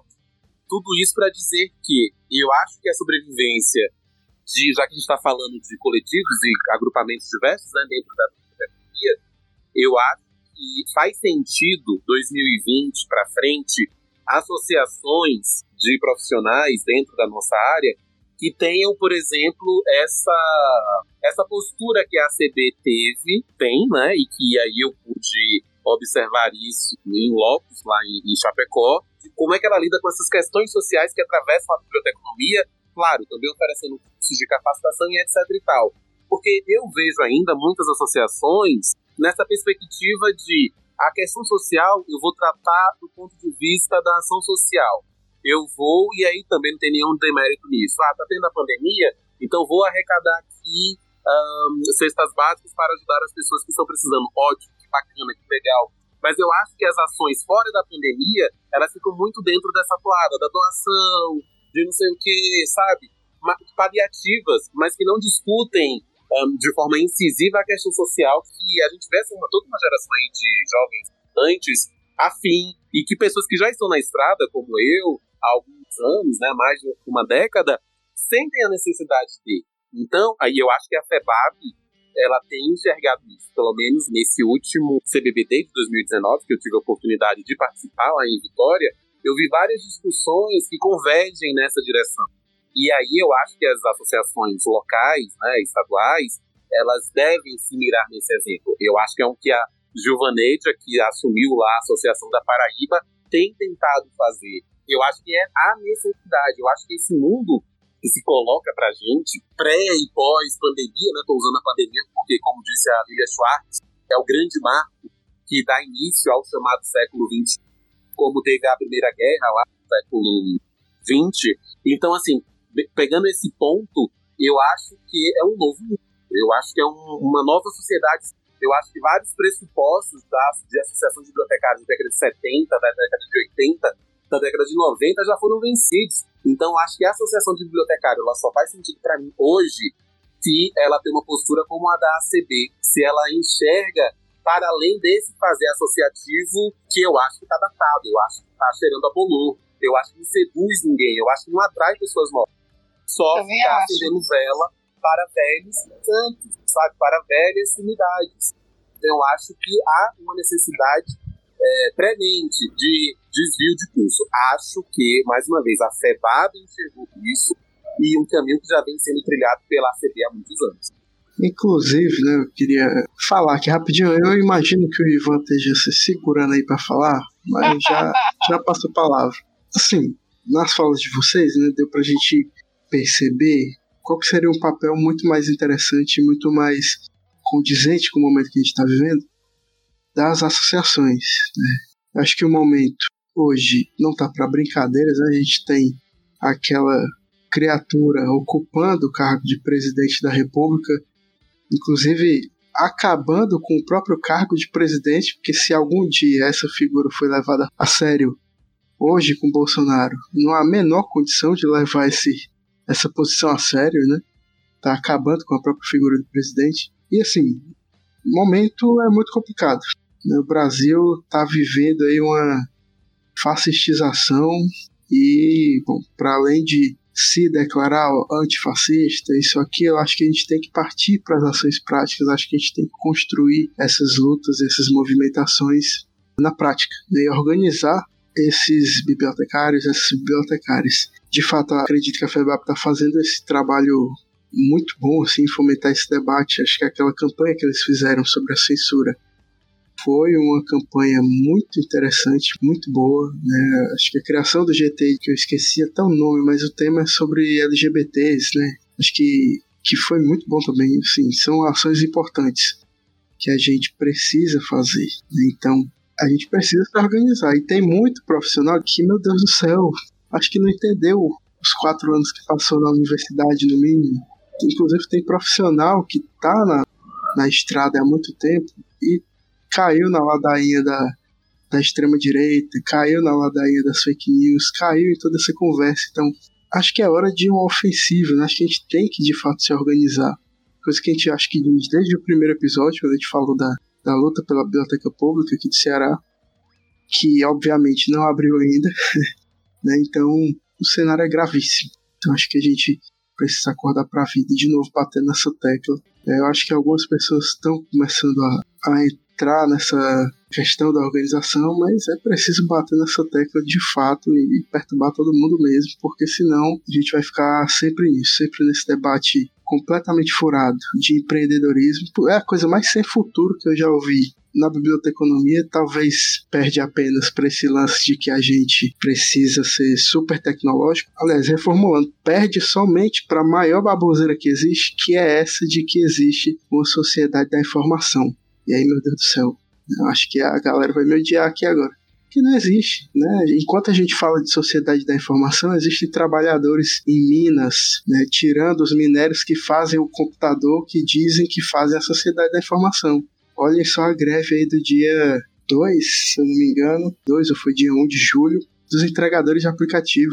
Então, não existe essa história de sociedade da informação, não existe essa história de sociedade pós-industrial. A gente vive nessa sociedade de luta de classe. Eu acho que a gente precisa acordar para essa realidade também. Senão a gente vai cada vez mais ficando para trás, tanto coletivamente quanto individualmente. Passo a palavra aqui para o Ivan. Se a Amanda quiser complementar depois, pode ficar à vontade. É, como eu já disse, eu tô me coçando para falar. Inevitável, né, Ivan? É inevitável. Conhecido. Ela já abriu o microfone umas cinco vezes. Eu acho que tem que ter dois programas, gente. Eu também tô tá, assim, com ficar cometido, mas tem um caminhão de coisa para falar. Somos dois, é. Rafa. Mas vamos lá, deixa eu elenquei aqui alguns pontos das falas, tanto do Rafael quanto da Andréa. O seguinte, primeiro, é, o Rafael falou na liga, né, que, que eu também tô lá e tal, é um ponto de apoio. E eu entendo que não só a liga, né, eu acho que, que qualquer movimento que surge, e isso é interessante de pensar, qualquer movimento que surge, que avance, né, a gente sente que algumas pessoas começam a olhar para aquela movimentação e olha, ali é um ponto, vamos lá, e é um ponto de apoio mesmo, acho que a palavra é essa. Felizmente ou infelizmente, a gente precisa desses espaços para a gente entender que tem pares, tem pessoas que pensam parecido com a gente, não igual, porque, enfim, se a gente não concorda, a gente pensa diferente em alguns pontos, mas é, tem aquele ponto de apoio, não, aqui eu posso é, colar e, e, e ter um, um, avanço em algumas questões. Outra coisa que o Rafael também falou, que eu queria destacar, que é uma coisa que eu sinto falta desde que, que eu entrei na, na, na, na biblioteconomia, é, eu acho que tanto Rafael, os meninos já sabem, eu vim de graduação, né? Eu fiz pedagogia e a pedagogia, ela tem, inclusive dentro do movimento estudantil, ela tem um histórico de, de, de organização e um debate político muito forte. E quando eu cheguei na biblioteconomia, eu vi esse negócio, hum, cadê, né? Cadê aquele debate político? Vamos lá. E o debate político não partidário. É questões políticas mesmo, né? De, de clássicos, de, de, de de contemporâneos, de entender a sociedade de classes, que, que é, pelo menos acho que eu, Gel, né, acho que Amanda também, a gente pensa nessa, nessa sociedade dividida em classes. E quando o Rafael disse que teve essa ação da Liga, que eu lembro muito bem e tal, com, junto com o MTST, ali nada mais é do que um diálogo que a gente precisa, para ontem, fazer com a classe trabalhadora. E a classe trabalhadora que eu falo, não é a classe trabalhadora concursada, que tem seu emprego garantido. Não, é a classe trabalhadora que não está trabalhando, mas que quer trabalhar. E que tem lá os seus modos de trabalho, que tem a sua forma de ganhar a sua vida, e a gente às vezes não dialoga com ela. Infelizmente, isso é fato. A gente não pode negar isso que a biblioteconomia às vezes não dialoga com esses setores. Então a gente pensar dessa forma, dialogar com a classe trabalhadora constantemente. Eu acho que essa é uma coisa que me rege e tal, é, e que me, me orienta no dia a dia. Outra coisa que eu apontei aqui sobre os eventos que o, que o Rafael falou, né, lá de São Paulo, de uma pessoa, só lamento não ter ido, a vontade foi grande. Tentei me organizar para João Pessoa e não deu, mas enfim. Mas eu acho que, que é importante a gente construir esses espaços. Outra coisa que eu queria colocar na, na fala da Andréa, quando ela falou que foi da executiva, né, lá de biblioteconomia, aqui a gente não vai se aprofundar no, no formato da executiva, mas eu, eu particularmente, Ivan, Nunca fui nem um IREBD, nem, nem um encontro nacional da, biblioteconomia por questões pessoais. Muito a ver com trabalho, com grana, enfim, a realidade objetiva me impediu de ir para alguns eventos da biblioteconomia a nível regional e nacional. Mas o que eu acompanhava era que a executiva nacional ela tem uma, uma estrutura estranha para mim, né? Que vem da pedagogia, que a nossa executiva tinha um outro formato. E aí é lógico, né? Guardado as peculiaridades de cada, de cada área, mas ainda acho estranha a estrutura que a executiva de biblioteconomia funciona. Outra coisa que foi colocado, que eu queria apontar, quando a Andrea falou da associação lá de Santa Catarina, né, de, do, dos painéis. Eu acompanho, né, eu vejo lá os, quando é postado tal, que vai ter o painel tal, aí vai ter discussão. Eu acho aquilo sensacional. É, no sentido de você é, reunir profissionais, estudantes, professores e tal, e você avançar em alguns debates, você dar um passo a mais em algumas questões, é você avançar questões que nem sempre foram tão debatidas ou ah, muitas vezes até relegadas, não ser debatidas de fato. E, e outra coisa que não, não, é uma pergunta, mas uma colocação, né, para a Andrea. Quando ela falou do movimento negro dentro da biblioteconomia, que o, sobre o encontro do coletivo de bibliotecários negros e negros, que eu acho sensacional também, de ter essa iniciativa. E aí eu, quando ela falando, tá, ela falou MNU, né? E eu, só um, um pequeno parênteses. É, a gente teve uma ocupação aqui em 2017 é, de uma residência universitária e é, que no distrito de residência e tal. E aí, pessoas do MNU, a gente teve contato com pessoas do MNU aqui do Ceará, e vieram conversar com a gente, fizeram, fizeram roda de conversa e tal. E aí, falar do nosso querido, amado, maravilhoso Belchior. Tal hora a gente estava lá conversando com um cara do MNU e ele dizendo: Olha, o Belchior sentava bem ali. E apontando para o espaço da casa e tocava um violão. Eu ficava assim, o cacete, cara.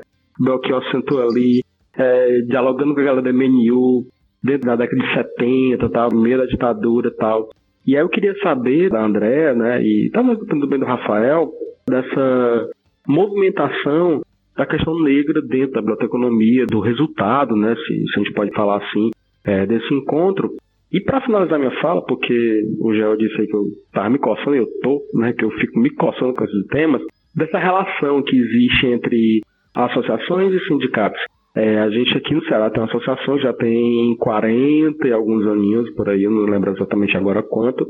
E aí a gente fica, a gente quer um, a gente quer um sindicato, queremos, é, mas tem uma associação. Aí sempre tem a questão financeira, ah, mas eu já pago a associação, vou pagar o sindicato. Né? Eu, Ivan, particularmente, defendo que a gente deveria acabar com a associação e transformar em sindicato, como acontece em, é, em outras categorias, acontecerem em outras categorias, inclusive a nível nacional. E eu queria saber, tanto do Rafael quanto da André, no sentido assim, nos seus locais, né, como é esse debate de, desse avanço de uma associação para a transformação de um sindicato, né, a gente sabe que a associação cumpre determinados papéis que são fundamentais, importantes e tal, mas o sindicato pode cumprir todos esses papéis e além, né, que tem a questão legal de reivindicar salário, de inclusive ter um poder de chegar numa empresa, chegar em determinado órgão e apurar, por exemplo, denúncias de assédio, denúncias de racismo, questão de, de salários que não são compatíveis com o que tecnicamente a gente pode encarar como do mercado.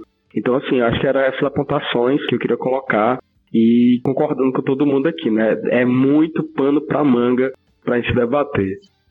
Bom, Ivan, você me emocionou na sua fala falar da CB para mim é, a minha participação na associação não veio desde quando é, eu, eu voltei me aproximar dela depois da graduação, mas desde a graduação. A associação lá tem 45 anos, é, 40, né? E ela foi criada por professores da UFCE, inclusive alguns dos fundadores foram os mestres, minhas formadores e pessoas também que eu tenho admiração é, por conta disso. É, essa participação, esse movimento né, da, da ação, ela surgiu mesmo na gestão da Caixa e o fato de nós estarmos discutindo essas questões né, sociais e que se tratam né, da questão de raça, de gênero, isso vem de mim, vem da Franciele, né, vem de outras pessoas que, é, no caso do, do, das questões raciais, né, que nós somos mulheres negras, que nós viemos do NEAB. Né? O NEAB ele não é somente um núcleo de pesquisa, ele é um núcleo político, característica de, de, de, de se colocar como um órgão com objetivos é, sociais dentro do campo acadêmico, né? Tanto é que os NEABs hoje que existem no país, são mais de 100 NEABs, eles estão dentro das universidades públicas, federais, estaduais e federais, né? E eles são praticamente é, tem um caráter de observatório na implementação e manutenção das políticas dentro, dentro desses estabelecimentos de ensino. Então, nós fomos criadas, vamos dizer assim, nós fomos formadas com, essa, é, com essas características né, de, que, que, que, estão presentes dentro dos NEABs e que são formados por intelectuais negros né, e que fazem parte é, do movimento, ou seja, são militantes então, isso a gente percebeu que podia e que deve ser discutido também em outros coletivos. Graças a Deus, a gente conseguiu instalar é, dentro da associação sem muitos muitas divergências, pelo contrário, a associação ela, ela acolheu muito bem, né, sem a gente poder lutar muito, argumentar muito, né, apenas apresentando os dados oficiais e dados sociais que a gente encontra em qualquer fonte de informação que possa nos apresentar o contexto né, do, do, dos negros no Brasil e como que a gente pode relacionar as nossas lutas, nossos, nossa postura como bibliotecário para atender essas demandas sociais né, e a nossa responsabilidade com isso. Então, pensar hoje, é, voltando ao teu questionamento, Ivan, eu acho que considero, conheço de, de perto, né, o, o sindicato, fui por muito tempo casada com sindicalista, de de passagem, então a gente acaba aprendendo e conhecendo um pouco mais, né, desse dessa entidade. Concordo com o que você disse, né, de fato, os sindicatos, eles podem nos trazer muito mais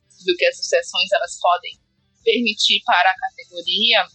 Só que aí tem uma questão, é, Ivan, eu acho que a gente precisa ainda continuar estabelecendo essa consciência política e ética dentro do, da nossa categoria. A gente precisa amadurecer mais os itens. Porque, eu digo porque houve um movimento aqui em Florianópolis, melhor, há uns 5, 6 anos atrás, é, mais ou menos de seis, seis colegas que tiveram iniciativa de criar um sindicato e que a maioria dos colegas foram contrários. Então, eu vejo, por exemplo, que tanto é que não foi para frente a ideia de se criar um sindicato, foi para frente. Eu acho que não há necessidade, acho que a gente desconstruir as associações ainda não é o momento. A gente precisa utilizar essas entidades para fomentar é, essa consciência política dentro da categoria. Para daí, depois nós termos pernas, condições para estabelecer sindicatos regionais. A gente ainda precisa amadurecer um pouco mais em relação a isso.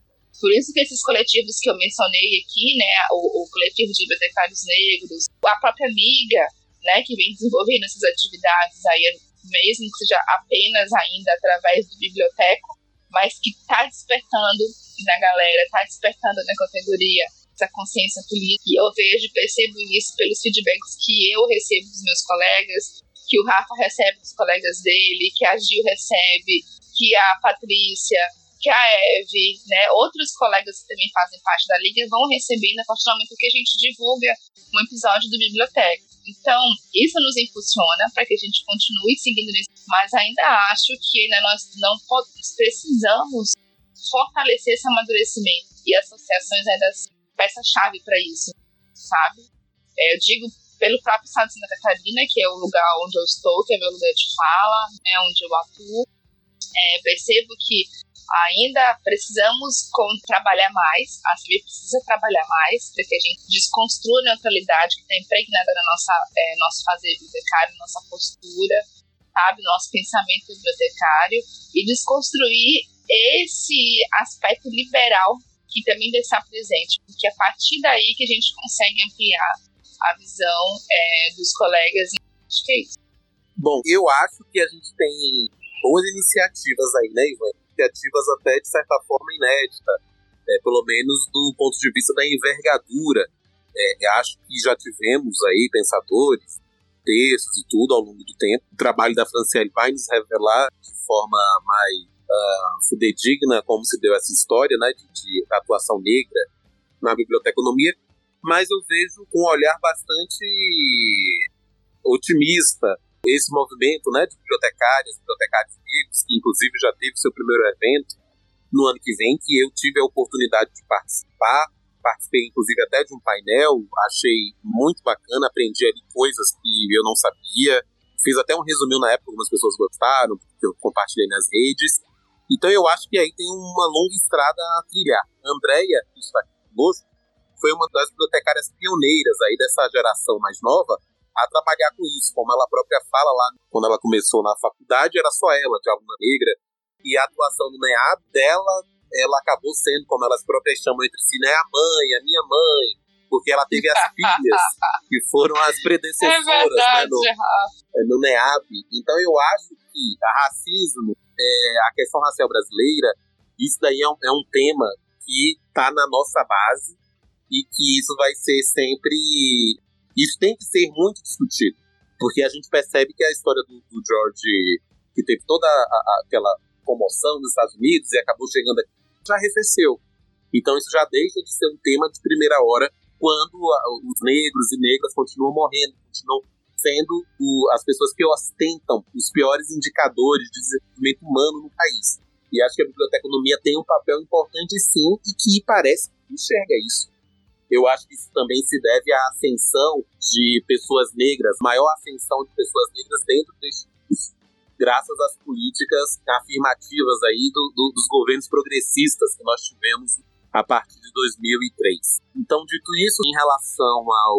Ah, inclusive, eu vou fazer aqui um pequeno jabá. Existe, eu tive a oportunidade lá na Câmara de organizar o repertório bibliográfico sobre a Ah, é verdade, Rafa. vale o jabá, vale o jabá. Isso está disponível aí online, quem quiser. É uma coletânea de referências de nada, mas é uma das coisas que nós fazer, né? elaboração de bibliografia. Então, uma bibliografia que reúne mil, mais de 1.500 referências né, sobre trabalhos que tratam da questão racial de 1988 a 2016. Então, quem puder pode baixar esse livro na, na rede, vocês vão encontrar fácil. Uma outra coisa. O jabá, o jabá, o jabá é gratuito, viu, Rafael? É gratuito.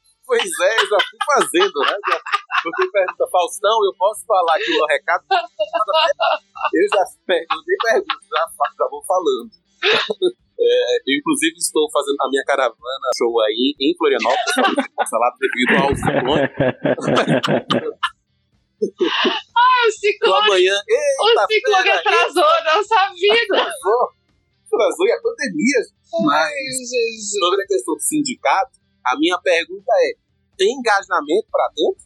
Seria ótimo que nós tivéssemos sindicato e associação e etc e tal, mas o engajamento, eu não sei, eu ainda vejo a área muito passiva, né? Muito a, a, reboque dos acontecimentos. Eu não sei como é situação aí em Fortaleza, né? Mas aqui em Brasília, os progressistas que querem fazer a mudança é uma preguiça de, de se reunir, de fazer movimentos, não tem. Não, não tem, assim, são pessoas que eu amo, muito queridas, mas que estão à espera dos acontecimentos. Não quer, sabe aquela, aquela coisa, ah, vamos fazer, é, é, é fica de boca aberta para a coisa girar. Então não sei se isso, aliás, eu desconfio que isso se replique nos demais estados, sabe? São sempre é um ou outro sonhador, uma ou outra pessoa que tem iniciativa e que fica dependendo da adesão de outras pessoas. Eu acho isso muito errado. Foi o exemplo que eu dei aqui, né, Rafa? Que... O exemplo que eu dei aqui, a gente tem, desculpa interromper, rapaz, só pra falar rapidamente, né? Foi o exemplo que eu dei aqui. O nosso painel existe há quase 40 anos. A CB tem 40 e poucos anos. Os nossos eventos, eles abarrotam. Cada edição do painel tem mais gente participando, tem mais alunos junto, tem mais colegas vindo de outros estados, tem colegas aplaudindo o nosso trabalho na associação. Mas na hora que a gente resolveu criar um sindicato, meu Deus do céu, foi um, quase mataram a gente no meio da rua. Então, né, como você falou, amigo, isso vai, depende muito, depende de muitos fatores. Né? E foi como eu falei, assim, é, parece pegar de no malandro, né? A Kátia, muito, a Kátia fala muito disso, né? A gente, a gente faz tanta coisa, todo mundo nos apoia, mas na hora que a gente precisa, ali de fato, né, pegar no batente, né, segurar as armas e ir pra luta, povo deixa a gente sozinho. Eu queria fazer até uma reflexão, na verdade, uma pergunta, né, para vocês, pra gente refletir. Será que não seria o caso de dar mais coesão entre essas pessoas que de fato querem um sindicato para que esse grupo, não sei, consiga, vou usar essa palavra, mas enfim, consiga forçar de fato essa discussão e a criação desse sindicato? Porque, sim, não conheço, estou longe de conhecer a realidade do Brasil inteiro em relação à nossa área, mas eu acredito que existe uma tendência, pelo menos aqui é assim, né, de que as pessoas tendem a conversar muito sobre o sindicato, a discutir muito sobre a importância do sindicato, enfim, e as reclamações mil que a gente sabe que existe. Será que não seria o caso de tentar dar uma coesão a esse grupo, nem que seja de 10, 20 pessoas, para começar a fazer um estrago de fato nesse nesse sentido, de fato tentar empurrar essa discussão, tentar fazer a coisa andar de forma mais prática, de fato, né, ficar ali na cola. E aí é aquela coisa, e aí pro terror de alguns também, espero que não dos nossos ouvintes, vou aqui citar Lenin, né? Lenin defendia muito a ideia de que as pessoas. Amamos Lenin, cara. De que, tem que amar. De que a classe trabalhadora, né, coletivamente, ela não. Ela por si só, ela nunca conseguiria acordar assim e, pô, hoje eu quero derrubar o capitalismo. Ou seja, por si só ela não passaria a discutir pautas políticas. Ela sempre, a classe trabalhadora meio que sempre tende a discutir questões econômicas, porque enfim é a realidade imediata, né? Que as pessoas vivem. Elas querem um salário melhor, uma, não sei, um vale alimentação maior, coisas desse tipo, melhores condições de trabalho, enfim. Então, será que não seria, né, o caso fica a gente tentar refletir aqui um pouco, se a gente não conseguiria criar esse grupo coeso, de fato, assim, em torno dessa pauta, para tentar levar essa pauta política para as pessoas, para a classe que sabe dos problemas, também acho que é um pouco morosa nesse sentido, mas não sei, são reflexões aí. Para além da discussão, se a gente não conseguir levar isso para a prática. É, eu penso o seguinte, Gel, eu acho que tem uma. Eu tô falando da minha realidade em Brasília, tá? Porque é, eu também não sei como é que isso se dá nos outros estados. Mas, assim, eu acho que chegar nessa discussão sobre sindicato é um, estágio 2 ou estágio 3. Eu acho que tem outras discussões a serem feitas, como você bem falou. É, aliás, como o Lane falou e você citou, a classe trabalhadora tende a falar sobre economia, mas não sobre política. Ele é mediatista, né? Porque, enfim, várias questões. Então eu acho que precisa se vencer uma barreira política, né? Precisa se falar mais sobre política, falar mais, inclusive, o papel do sindicato, porque a grande mídia há toda uma demonização de sindicatos, né? Várias pessoas apoiaram aquela história do imposto, e aí também a gente sabe de atuação de certos sindicatos, de certas centrais sindicais, mas uma coisa é uma coisa, outra coisa é outra coisa. Então eu acho que falar de sindicato é um passo à frente de discussões que precisam ser feitas antes. É, eu ia também, eu ia, ia não, vou jogar uma pergunta para vocês para responder essa resposta, pergunta de, do, do Gel aí. No contexto que nós estamos hoje, após a reforma trabalhista, que foi um desastre, na verdade, desde o golpe até agora, nós estamos vivendo um desastre político nesse país. Como que nós podemos convencer os nossos colegas que estão, principalmente nessa pandemia hoje, todo dia acordando sem saber se está pregado ou não, que ele deve ter força e coragem política para junto com outros colegas terem força para criança? Essa é uma pergunta, por exemplo, que eu já ouvi de outros colegas e que em outros momentos que não é o momento atual hoje, né? Em, momentos um pouco menos instáveis, digamos, né? Como é que nós podemos criar, é, convencer os colegas que há uma necessidade de criarmos uma entidade repressiva, né, uma entidade que possa atender os nossos interesses, nome, etc. Num contexto, eu, eu me questiono, me questiono todo. Porque, por exemplo, hoje eu estou como professora de cidade, né, pública, mas tem colegas que trabalham no sistema S e que vivem esse sentimento sempre, todo dia. Né, não sabe se vão trabalhar ou não, que há essa possibilidade deles continuarem sendo é, demitidos em massa.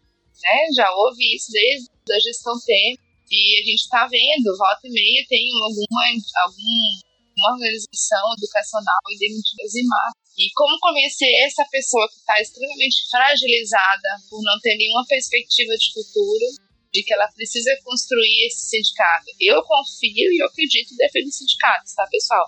Só para deixar claro para vocês. Mas como é que a gente vai convencer os colegas disso hoje? Como? Amanda, fale, por favor. eu acho que essa é a grande questão, né? Quando eu trouxe lá no começo sobre essa trajetória, sobre ainda né, o, estudante, o discente saindo e tendo essa formação política dentro da universidade, justamente pensando nessa consciência política. E aí eu acredito, realmente, né, estamos e costumamos estar é, ciclo, né? Eu entendo como ciclos, nesses momentos mais instáveis. E aí também é um talvez justamente esse momento seja, é, conversando com o que o já falou, né, o momento de fazer essa atenção. Nada, como eu posso dizer, os momentos de instabilidades, eles reforçam justamente essas questões mais imediatas. né? Que é onde a maioria acaba se, se ocupando e se preocupando, né?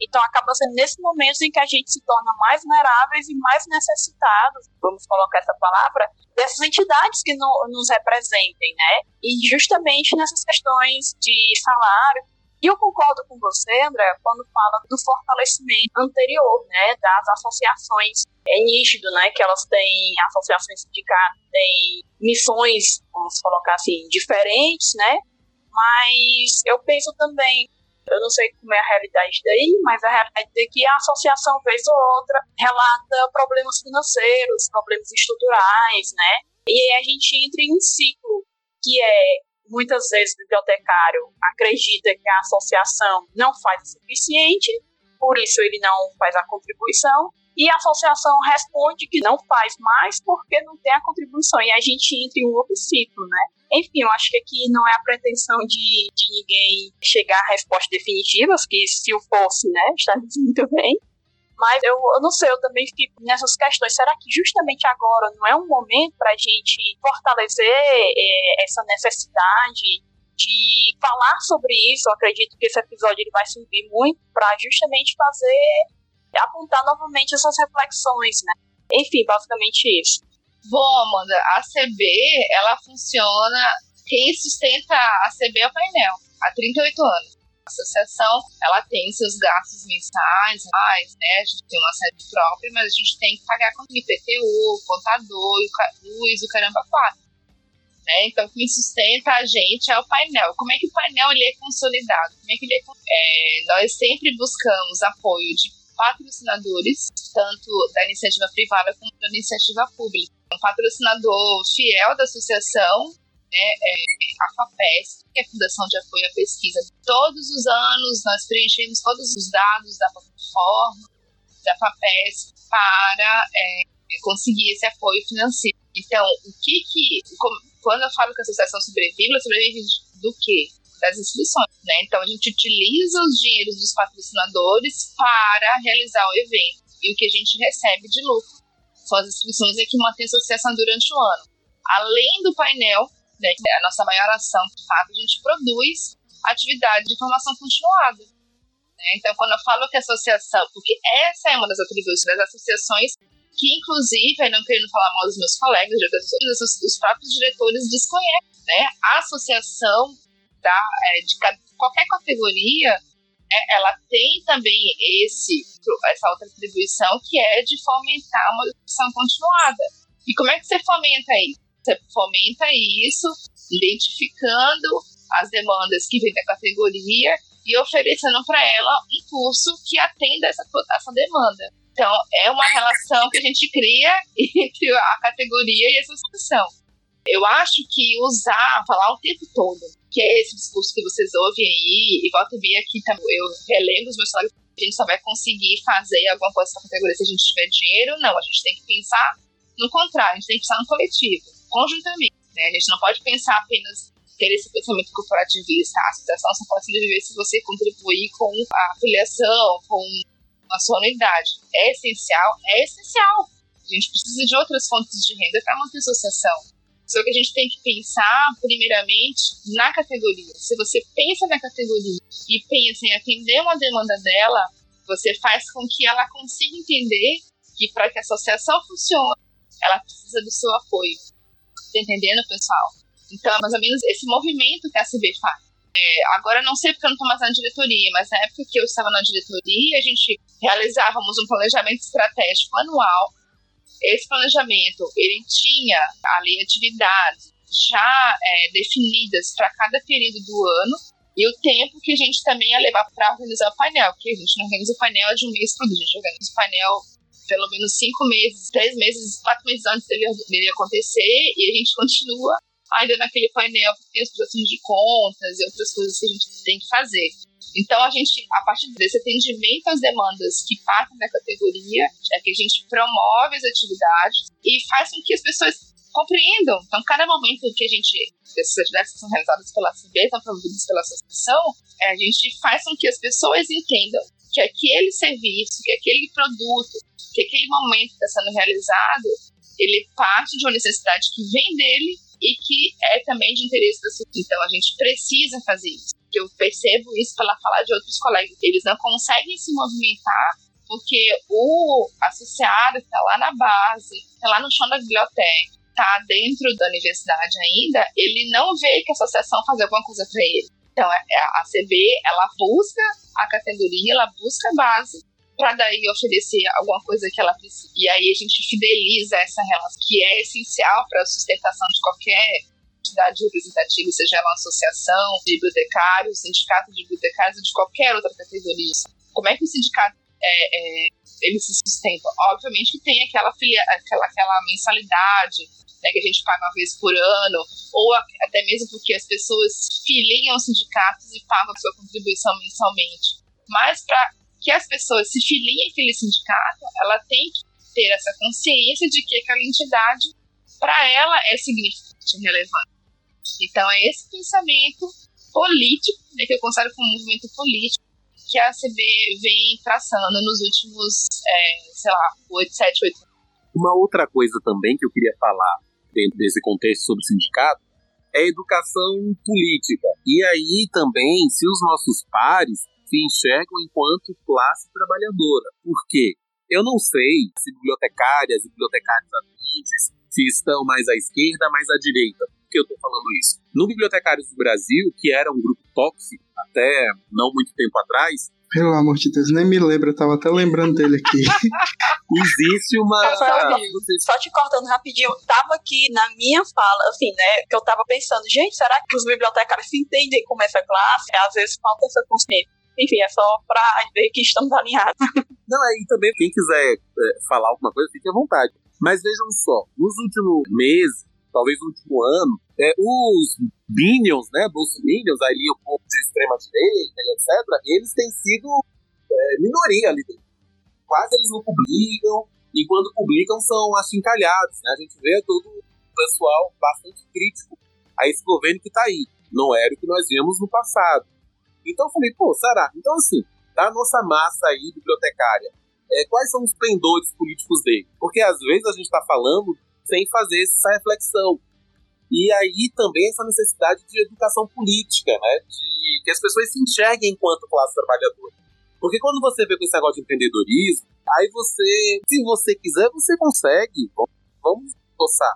Não é que não falta emprego, é você que não está se esforçando, você que não está enxergando as possibilidades e etc e tal. Aí você romantiza a precarização do trabalho, você romantiza a precarização do emprego. Então, assim, eu acho que a gente tem um grande caminho a trilhar dentro disso, diferentemente, por exemplo, de professores. Até porque nem se compara. Eu acho que a gente deve ser um, um, um vigésimo. Como é que é? De 30 eu não sei. A gente deve ser um trintagentésimo. Mas assim, uma partícula ínfima.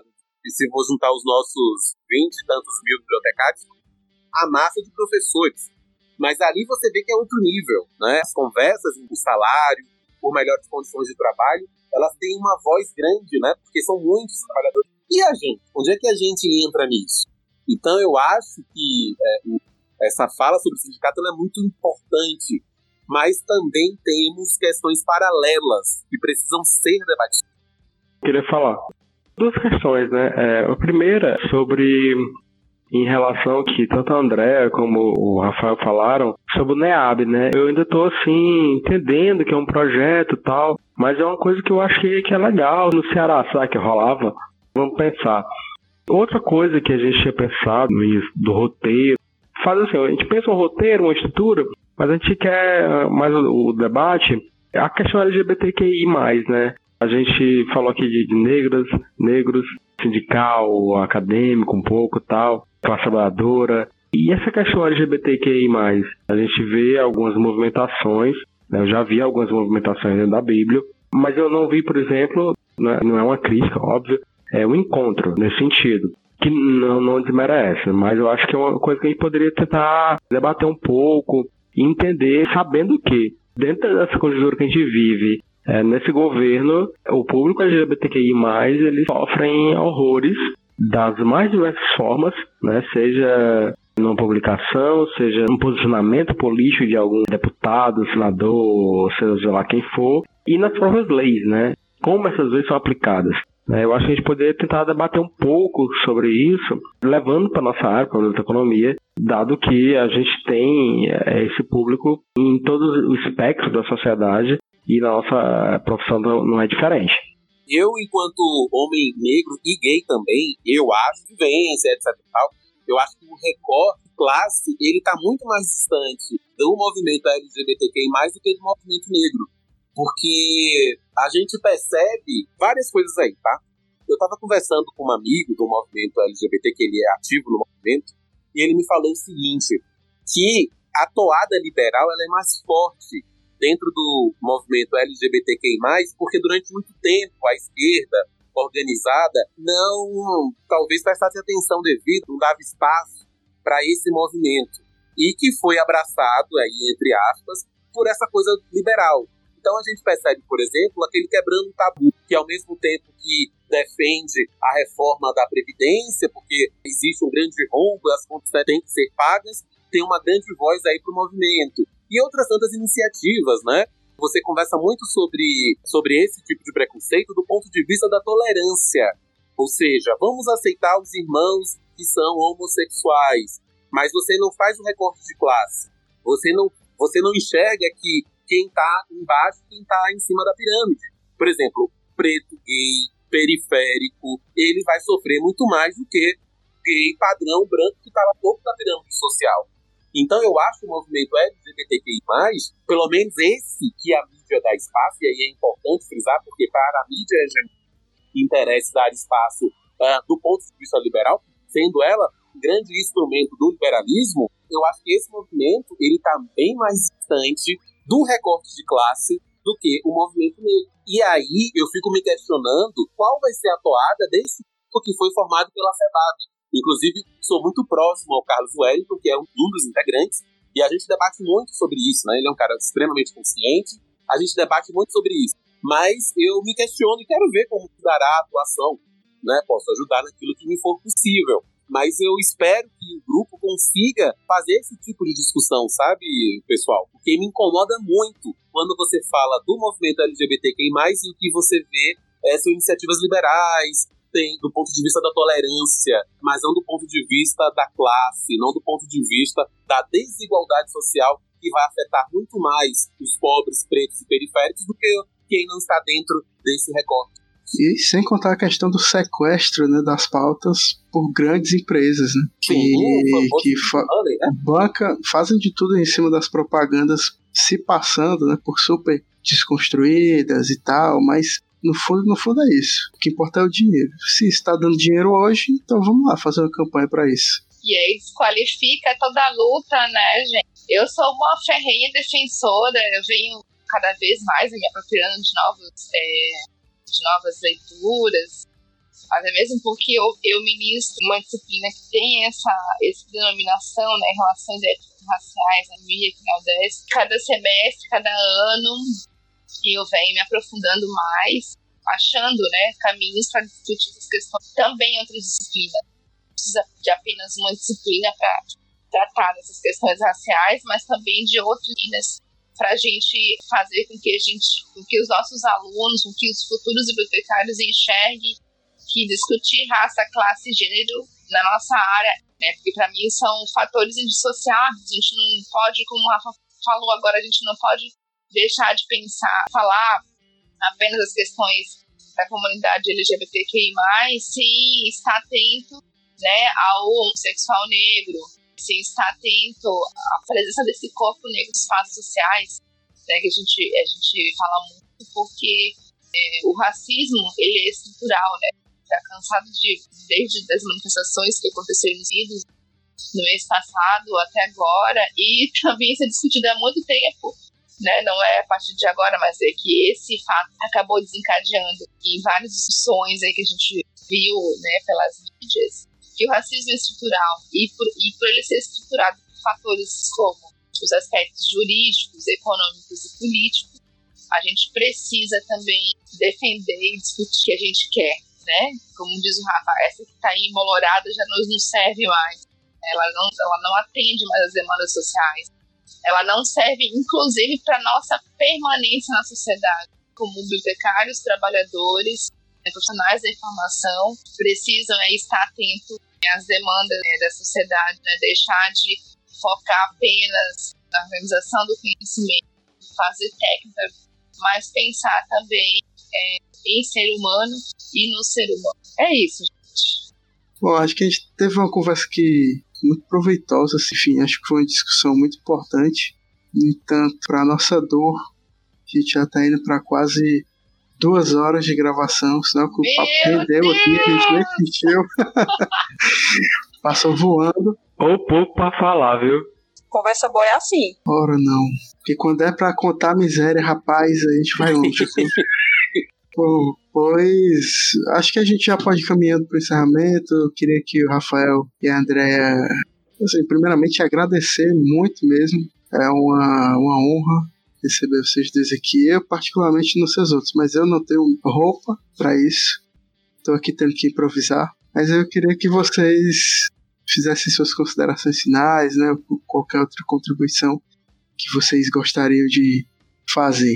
E aí depois a Amanda e o Ivan podem ficar à vontade também. Quero é, agradecer mais uma vez o convite, tá? Eu, eu me sinto muito feliz cada vez que os colegas e estudantes ou estudantes é, me convidam para de um episódio, de uma live, enfim, de eu né? Nós, é, precis, nós precisamos discutir né, questões que façam que a gente reflita a nossa a nossa atuação profissional, o nosso fazer bibliotecário, para quem serve bibliotecário, quem somos nós, que caminho que nós queremos continuar trilhando. Acredito muito que elas nos movem, elas formam e nos fazem é, pensar no futuro melhor para um coletivo.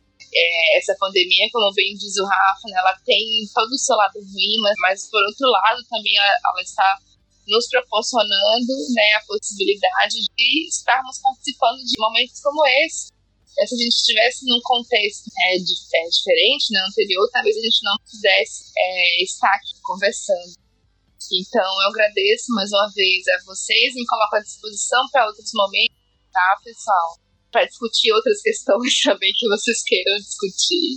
Vida longa a iniciativa de vocês, né? Vida longa ao podcast de vocês, né? Continuem, né? Eu estou aí há 16 anos é, trabalhando como bibliotecária, né? Antes de ser professora, eu fui bibliotecária, trabalhei em biblioteca, investária, especializada, estou no mundo associativo desde a minha graduação, estou na Liga, estou no coletivo de bibliotecários negros, que eu acredito, assim como você, que a gente precisa fortalecer, porque nós podemos temos armas, não sabemos, só não sabemos como usá-las para buscar um mundo melhor. E é isso, tá? Agradeço. Bom, pessoal, eu agradeço demais o convite. A gente já vem ensaiando a participação, né, em conversas com o Ivan, no Além das Estantes há muito tempo. E, e para mim é uma honra poder participar de um conversa tão pessoas tão qualificadas do ponto de vista que eu tanto prezo, que é essa questão da luta de classe, é essa inserção da biblioteconomia nesse mundo, nesse cenário que a gente tem pela frente. Então eu me sinto honrado em participar do Além das Estantes. E vocês são estudantes, né? Assim, estão terminando agora e, e me deixa muito mais feliz, porque são pessoas que vão entrar no mercado de trabalho com uma outra cabeça, que eu particularmente não tinha quando eu me formei há 2007, né? Uh, e ao longo do tempo, claro, a gente vai, vai ganhando substância e etc. E vocês eu acho que já estão aí à frente muito de algumas gerações de estudantes para trás. Então desejo uma longa vida ao projeto e que vocês consigam fazer debates é, tão bons e ou melhores até do que este em que eu tive a oportunidade de participar. Sinto-me honrado, muitíssimo obrigado. Também gostaria de agradecer a fala de vocês, Rafael, Andréia e aos colegas também, né? A gente sempre vai conversando e com certeza aprendendo e, enfim, fazendo essas reflexões. Saio daqui dessa conversa com a cabeça é, pensando várias coisas, várias possibilidades e aí as mudanças, né, elas acontecem através desse movimento político, né? É, e aí precisa da nossa participação. O nosso fazer, ele é político então, é, eu acredito que essa é uma reflexão que interessante para a gente sair desse episódio. Novamente, agradecer a, a fala de vocês, foi realmente bastante proveitosa. É, sou muito suspeito a falar, né? Porque tanto o Rafael, que tem um contato já há algum tempo tal, já vem trocando figurinhas em, em várias situações por participar desse espaço.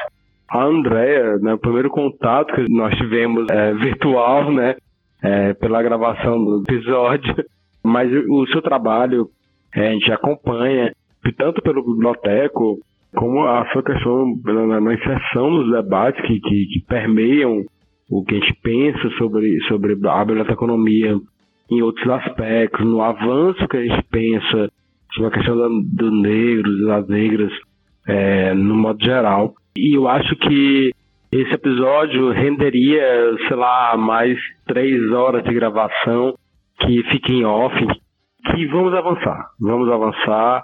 Eu acho que o que a gente quer, né, tanto quanto além das estantes, quanto estudantes e profissionais, é avançar. É isso, pessoal. Mais uma vez agradecendo a participação do Rafael e da André. Agradecer também a você, ouvinte, que nos acompanhou até aqui. Dizer que a gente está bem animado aí com o retorno na nossa segunda temporada, com identidade nova, cara nova. Vamos tentar fazer, vamos tentar trazer muita novidade aí para vocês. Convido vocês a ouvirem, claro, não poderia deixar de dizer isso, a ouvirem o Biblioteco. Uh, vocês podem segui-los no Instagram, no arroba biblioteco.podcast e procurar o feed deles nas diversas plataformas aí, nos diversos agregadores de podcasts. Não, e assim, só pra. Já te cortei, né? Acho que você tinha acabado. Mas a fazer esse convite, a gente talvez vá parar também para as férias aí em julho mas a gente, em agosto, pessoal, a gente quer fazer com vocês. Eu acho que é muito bacana essa, essa troca, porque daí acho que a gente tem um público em comum muito grande. Mas aí também vai ter aqueles que ouvem só o além, porque não conhece biblioteco, e vice-versa. Tá feito o convite, a gente pode bolar um tema bacana para agosto, setembro, enfim. As portas estão abertas e o convite feito. Perfeito, perfeito. Como diz o ditado, né? Vamos marcar. Vamos Acho marcar, que... mas de verdade. de verdade. É, isso aí, vai ser um, vai ser um prazer, com certeza. é isso. Só encerrando aqui para você também. Pode convidar outro amigo para que não nos conhece para ouvir o nosso podcast, aquele seu colega de turma, aquela pessoa que você viu que está interessado em conhecer a biblioteconomia, pode indicar a gente, vai ser um prazer. E é isso, né? Acho que temos um episódio. Muito obrigado a todo mundo e até a próxima, pessoal.